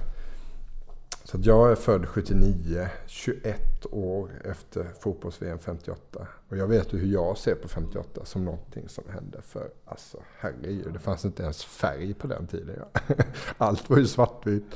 Och min dotter är född 20 år ungefär efter 94 VM. Så hon kommer förmodligen se på 94 VM så som jag alltid har sett på 58 VM. Det ska bli intressant att se Ja. hur det blir.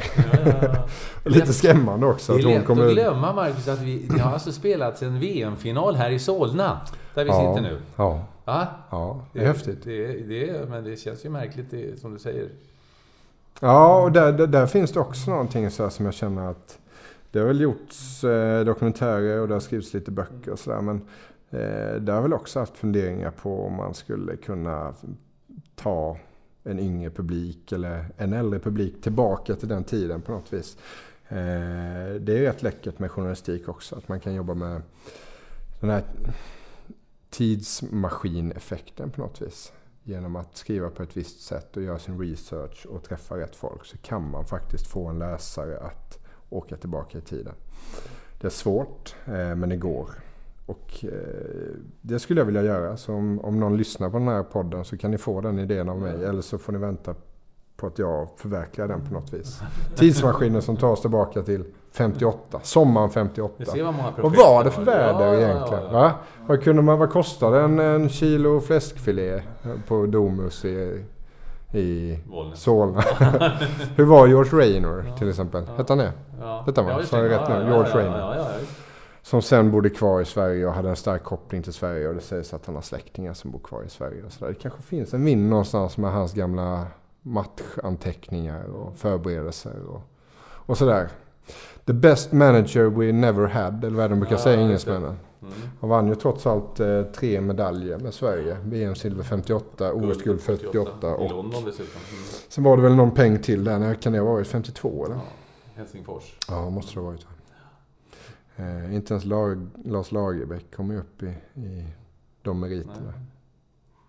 Ja, du har, du har projekt framför dig. Du behöver inte sitta sysslolös om du sjösätter dem.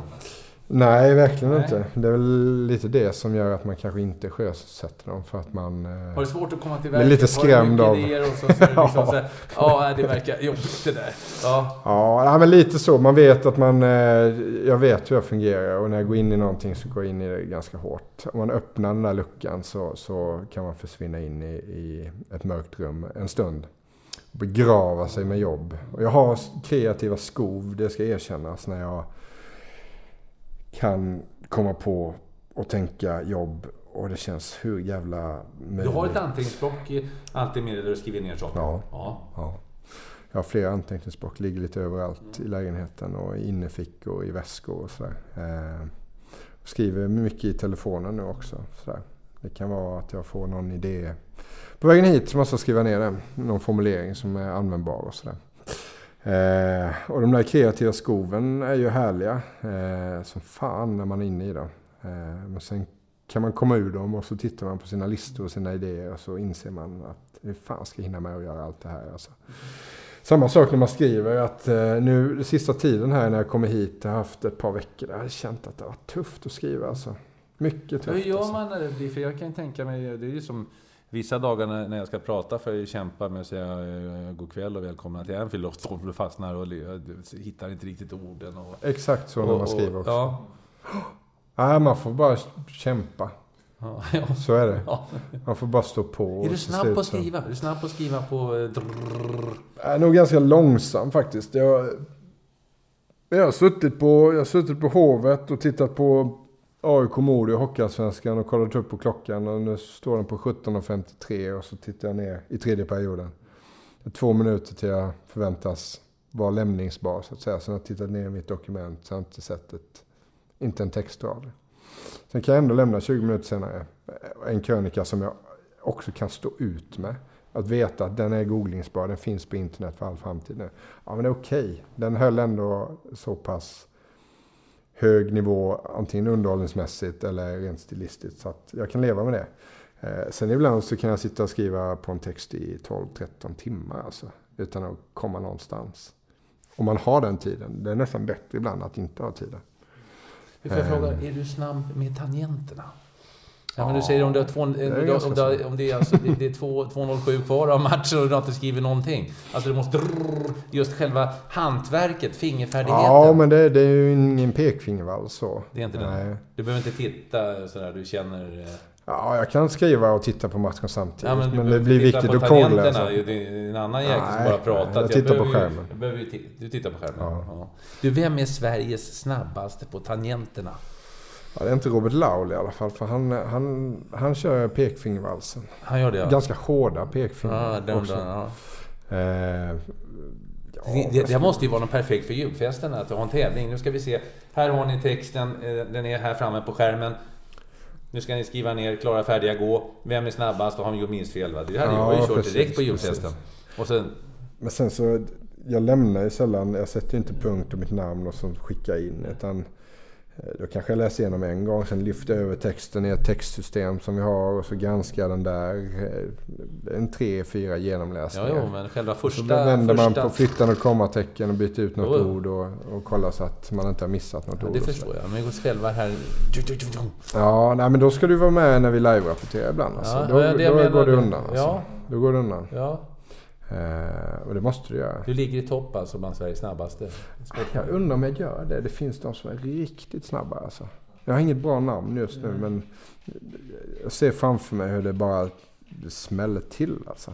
Och jobbar mycket mellan olika fönster fram och tillbaka och sånt där. Där är jag ganska lång, långsam faktiskt. Ja, intressant att höra just den. Det, det, är- jag vet inte om du har fått en fråga. Vem Du är inte så snabb eller? Nej, jag är inte så snabb. Jag får känslan av Nej, det är nu när du ställer nej, frågor. Nej, nej. Och det värsta är att, eh, jag ska göra en bekännelse nu. Jag skriver ju mycket va. Men du ser mina anteckningar jag har skrivit om dig. Jag, drr, jag kan knappt läsa dem själv. Nej. Du, du, du, du, vet som när du står och tar en intervju, du skriver snabbt. Och det är ju ingen som behöver läsa mina anteckningar. Vilket Nej. gör att, att eh, mitt skriftspråk har ju blivit betydligt sämre eh, än vad det var för 15 år sedan tycker jag. För jag skriver ju bara till mig själv. Ja, men det, är ganska, det, det är ganska naket också har jag känt någon gång att jag vet att jag har suttit ute någonstans med mitt anteckningsblock och så har man gått därifrån och sen så har man letat efter det där blocket. Så här, fan tog det vägen?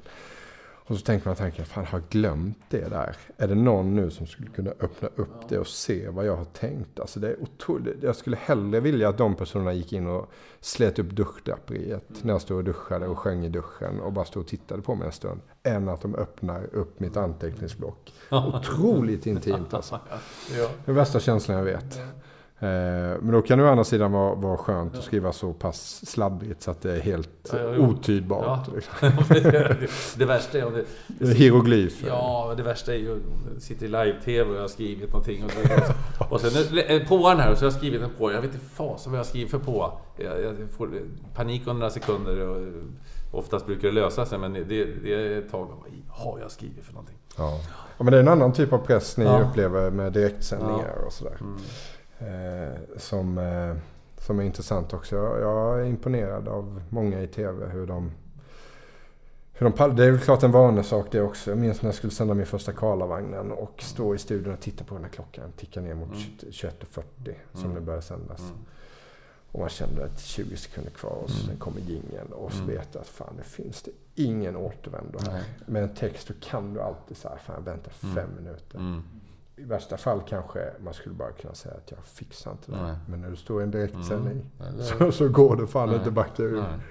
Det är fullständigt vidrigt och lite härligt på samma Ja, gång. det är lite spännande. Det är där igen att... Oh, det, det, Upp på tå, upp på tå. ja, ja, ja, ja. Live är live. Det, Det känns ju som någon jävel kramar själen Jaha. i dig. Nej, nej, något det, är då, det är då som... Ja.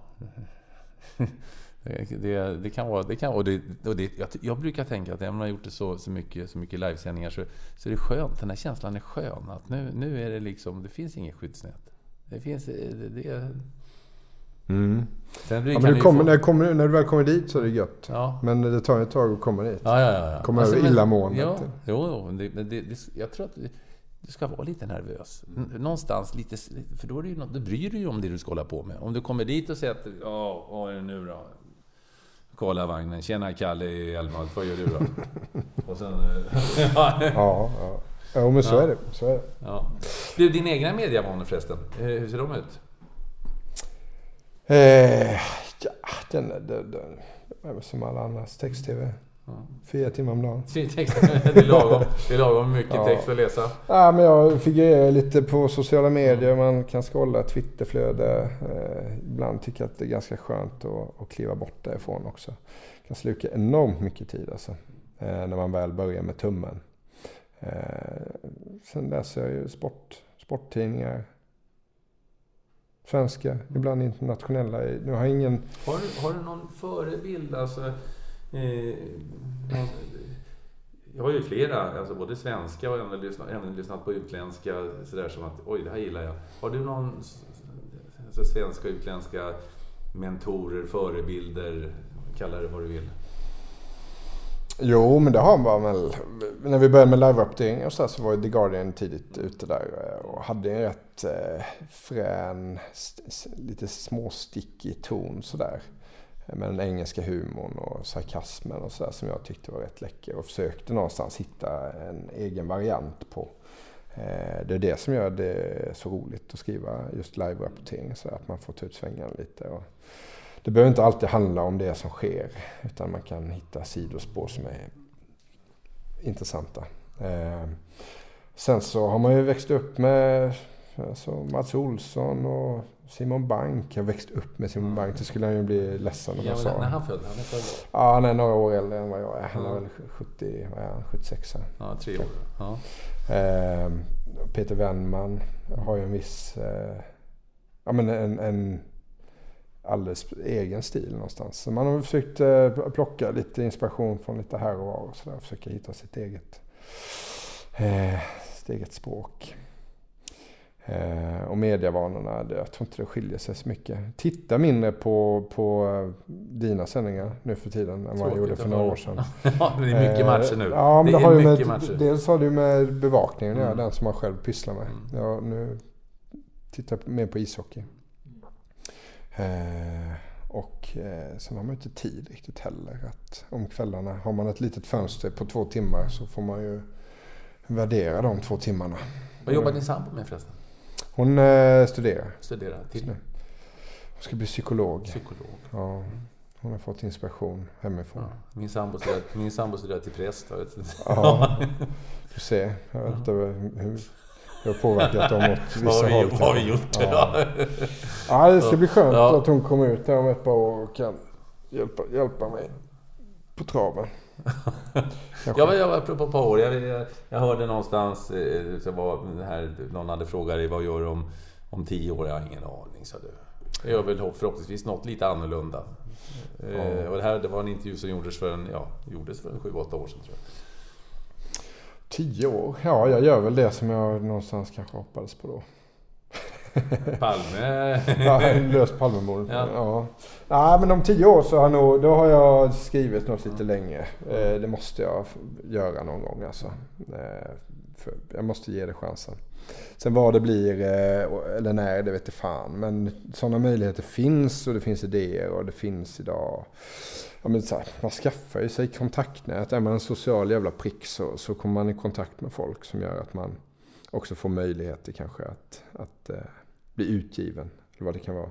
Sen skulle jag också vilja göra något lite längre eh, åt det dokumentära hållet på något vis. Om det blir radio igen eller om det blir tv nästa gång, det får vi se. Vi får se helt enkelt. Jag ska se till så att mina barn växer upp eh, ordentligt och, och, och eh, kan gå och lägga sig själv och sådär. Sen kan man börja jobba lite hårdare igen. No. Ja, det är ju perioder, det kan jag intyga. Det är ju perioder när, det- när de är små och sen blir de större. Då kan du säga ja till alla matcher helt plötsligt. Ja. Ja, precis. Ja, vi får se. Det är det som är rätt roligt med sportjournalistik kan jag tycka. Att eh, det pågår ju matcher och det skrivs nya avtal och det kommer nya spelare och nya historier hela tiden. Så att vi kommer aldrig bli klara. Plus att man också kan ta det som har varit. Eh, Eh, ett omtag på det. Gamla historier kan berättas om igen fast på ett nytt sätt. Och det kan komma fram ny information som, som, som eh, men ställer en händelse i ett helt nytt ljus och sådär. Eh, så att det finns hopp om sportjournalistiken. Även om mediebranschen är lite skakig nu igen så, så upplever nog jag och många kollegor att eh, fan, det finns mycket att, att, göra. Och särskilt om SHL ska fortsätta driva sin eh, rätt hårda kommersiella linje så, så finns det all anledning att vara på sin vakt och skruva lite. Ja, ja, ja. Eh, ja, nej, jag, jag, jag tänk, jag, anledningen till den här podden till exempel började med att jag, jag, jag kände att många av mina yngre kollegor var väldigt eh, historielösa. Mm. Man hade inte hört talas om Ove Kindvall till exempel som hade, inte alla, men några, eh, som har avgjort en Champions League-final och vunnit Svenska Dagbladets bragdmedalj och, och det. Så tänkte jag, ja, här finns det ju möjlighet att, för dem själva att berätta sin historia. Ja, Marcus Leifby till exempel, att berätta sin historia från, Ja, från Älmhult via Helsingborg och, och Bohusledningen, Aftonbladet och... Vällingflaskan i den, Vällingflaskan i alltså. Dackehall. Heter det Nelson Garden nu va? Fortfarande? Ja, eller? vi säger fortfarande Ja, Dackehallen. det gör det ja. Ja, ja. ja. Där, Men eh, det är mysigt där. Ni har varit där eh, några gånger. Det, det, det, först äter man en rekmacka på Börjes för 5 kronor eller 10 eller vad det kostar.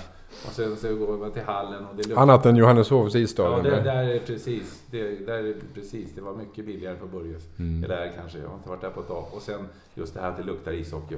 ja. Ja, det luktar Oliver Ekman Larsson höll jag på att säga. Men det är många, Kjell Samuelsson. Det finns ju många som har... ja, du. Ja. Christer Andersson, Ja. Kenneth Ekman, gjorde ett OS. Eh, eh, Des Marone. det får man Ja, är Rowan. Ja, men det tycker jag är häftigt. Det är som att gå in i en kyrka lite så att... Eh, fan, de har spelat här. De har varit här. De har spottat ut snus här. De har dragit ett rapp över låret på en spelare i Nybro här. De har... I Nybro har är det man värsta stått och stampat i I Nybro- 30-40 år. I Nybro är det värsta ni vet. Nej, ja, för den äldre generationen skulle nog säga Nybro.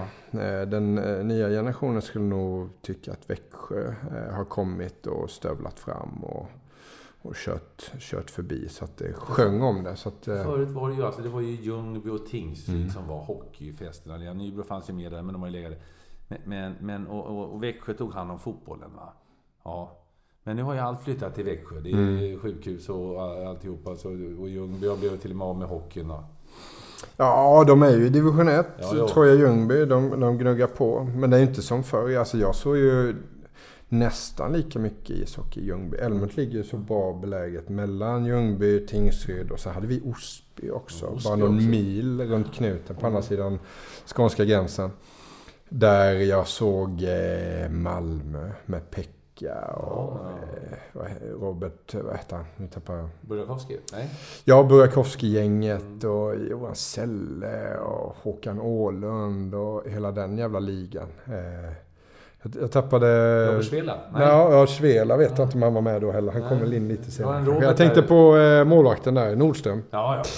Eh, Roger Nordström. Roger hette han. Ja, ja, Roger ja, Nordström. ja, ja, Så ja. de hade ju hyfsat målvaktspar där Ja, men Osby där var ju från eh, på- på Lundin, eh, målvakten Östers. Exakt, och det är ju en brottningsmetropol. Det också. Ja. Det också. Men där var det mycket fin ishockey eh, på slutet på 80-talet. eh, Och så MIFs resa upp i seriesystemet där. Eh, Troja var ju på vippen att eh, ta sig till elitserien många gånger. Så att i Sundbyhov har jag sett väldigt mycket ishockey. Och det är så jävla härligt att ha gjort det. Sprungit runt i katakomberna där och spelat eh, ishockey själv med en avbruten klubba och en, en gammal snusdosa. Och, som har sprungit till kiosken och fått en tia av farsan och fått köpa lite popcorn kanske. Och sett eh, Örebro vara där i en kvalserie. Och där Tim också. Boro och Västra Frölunda med Marco Jantunen. Ta mig fan.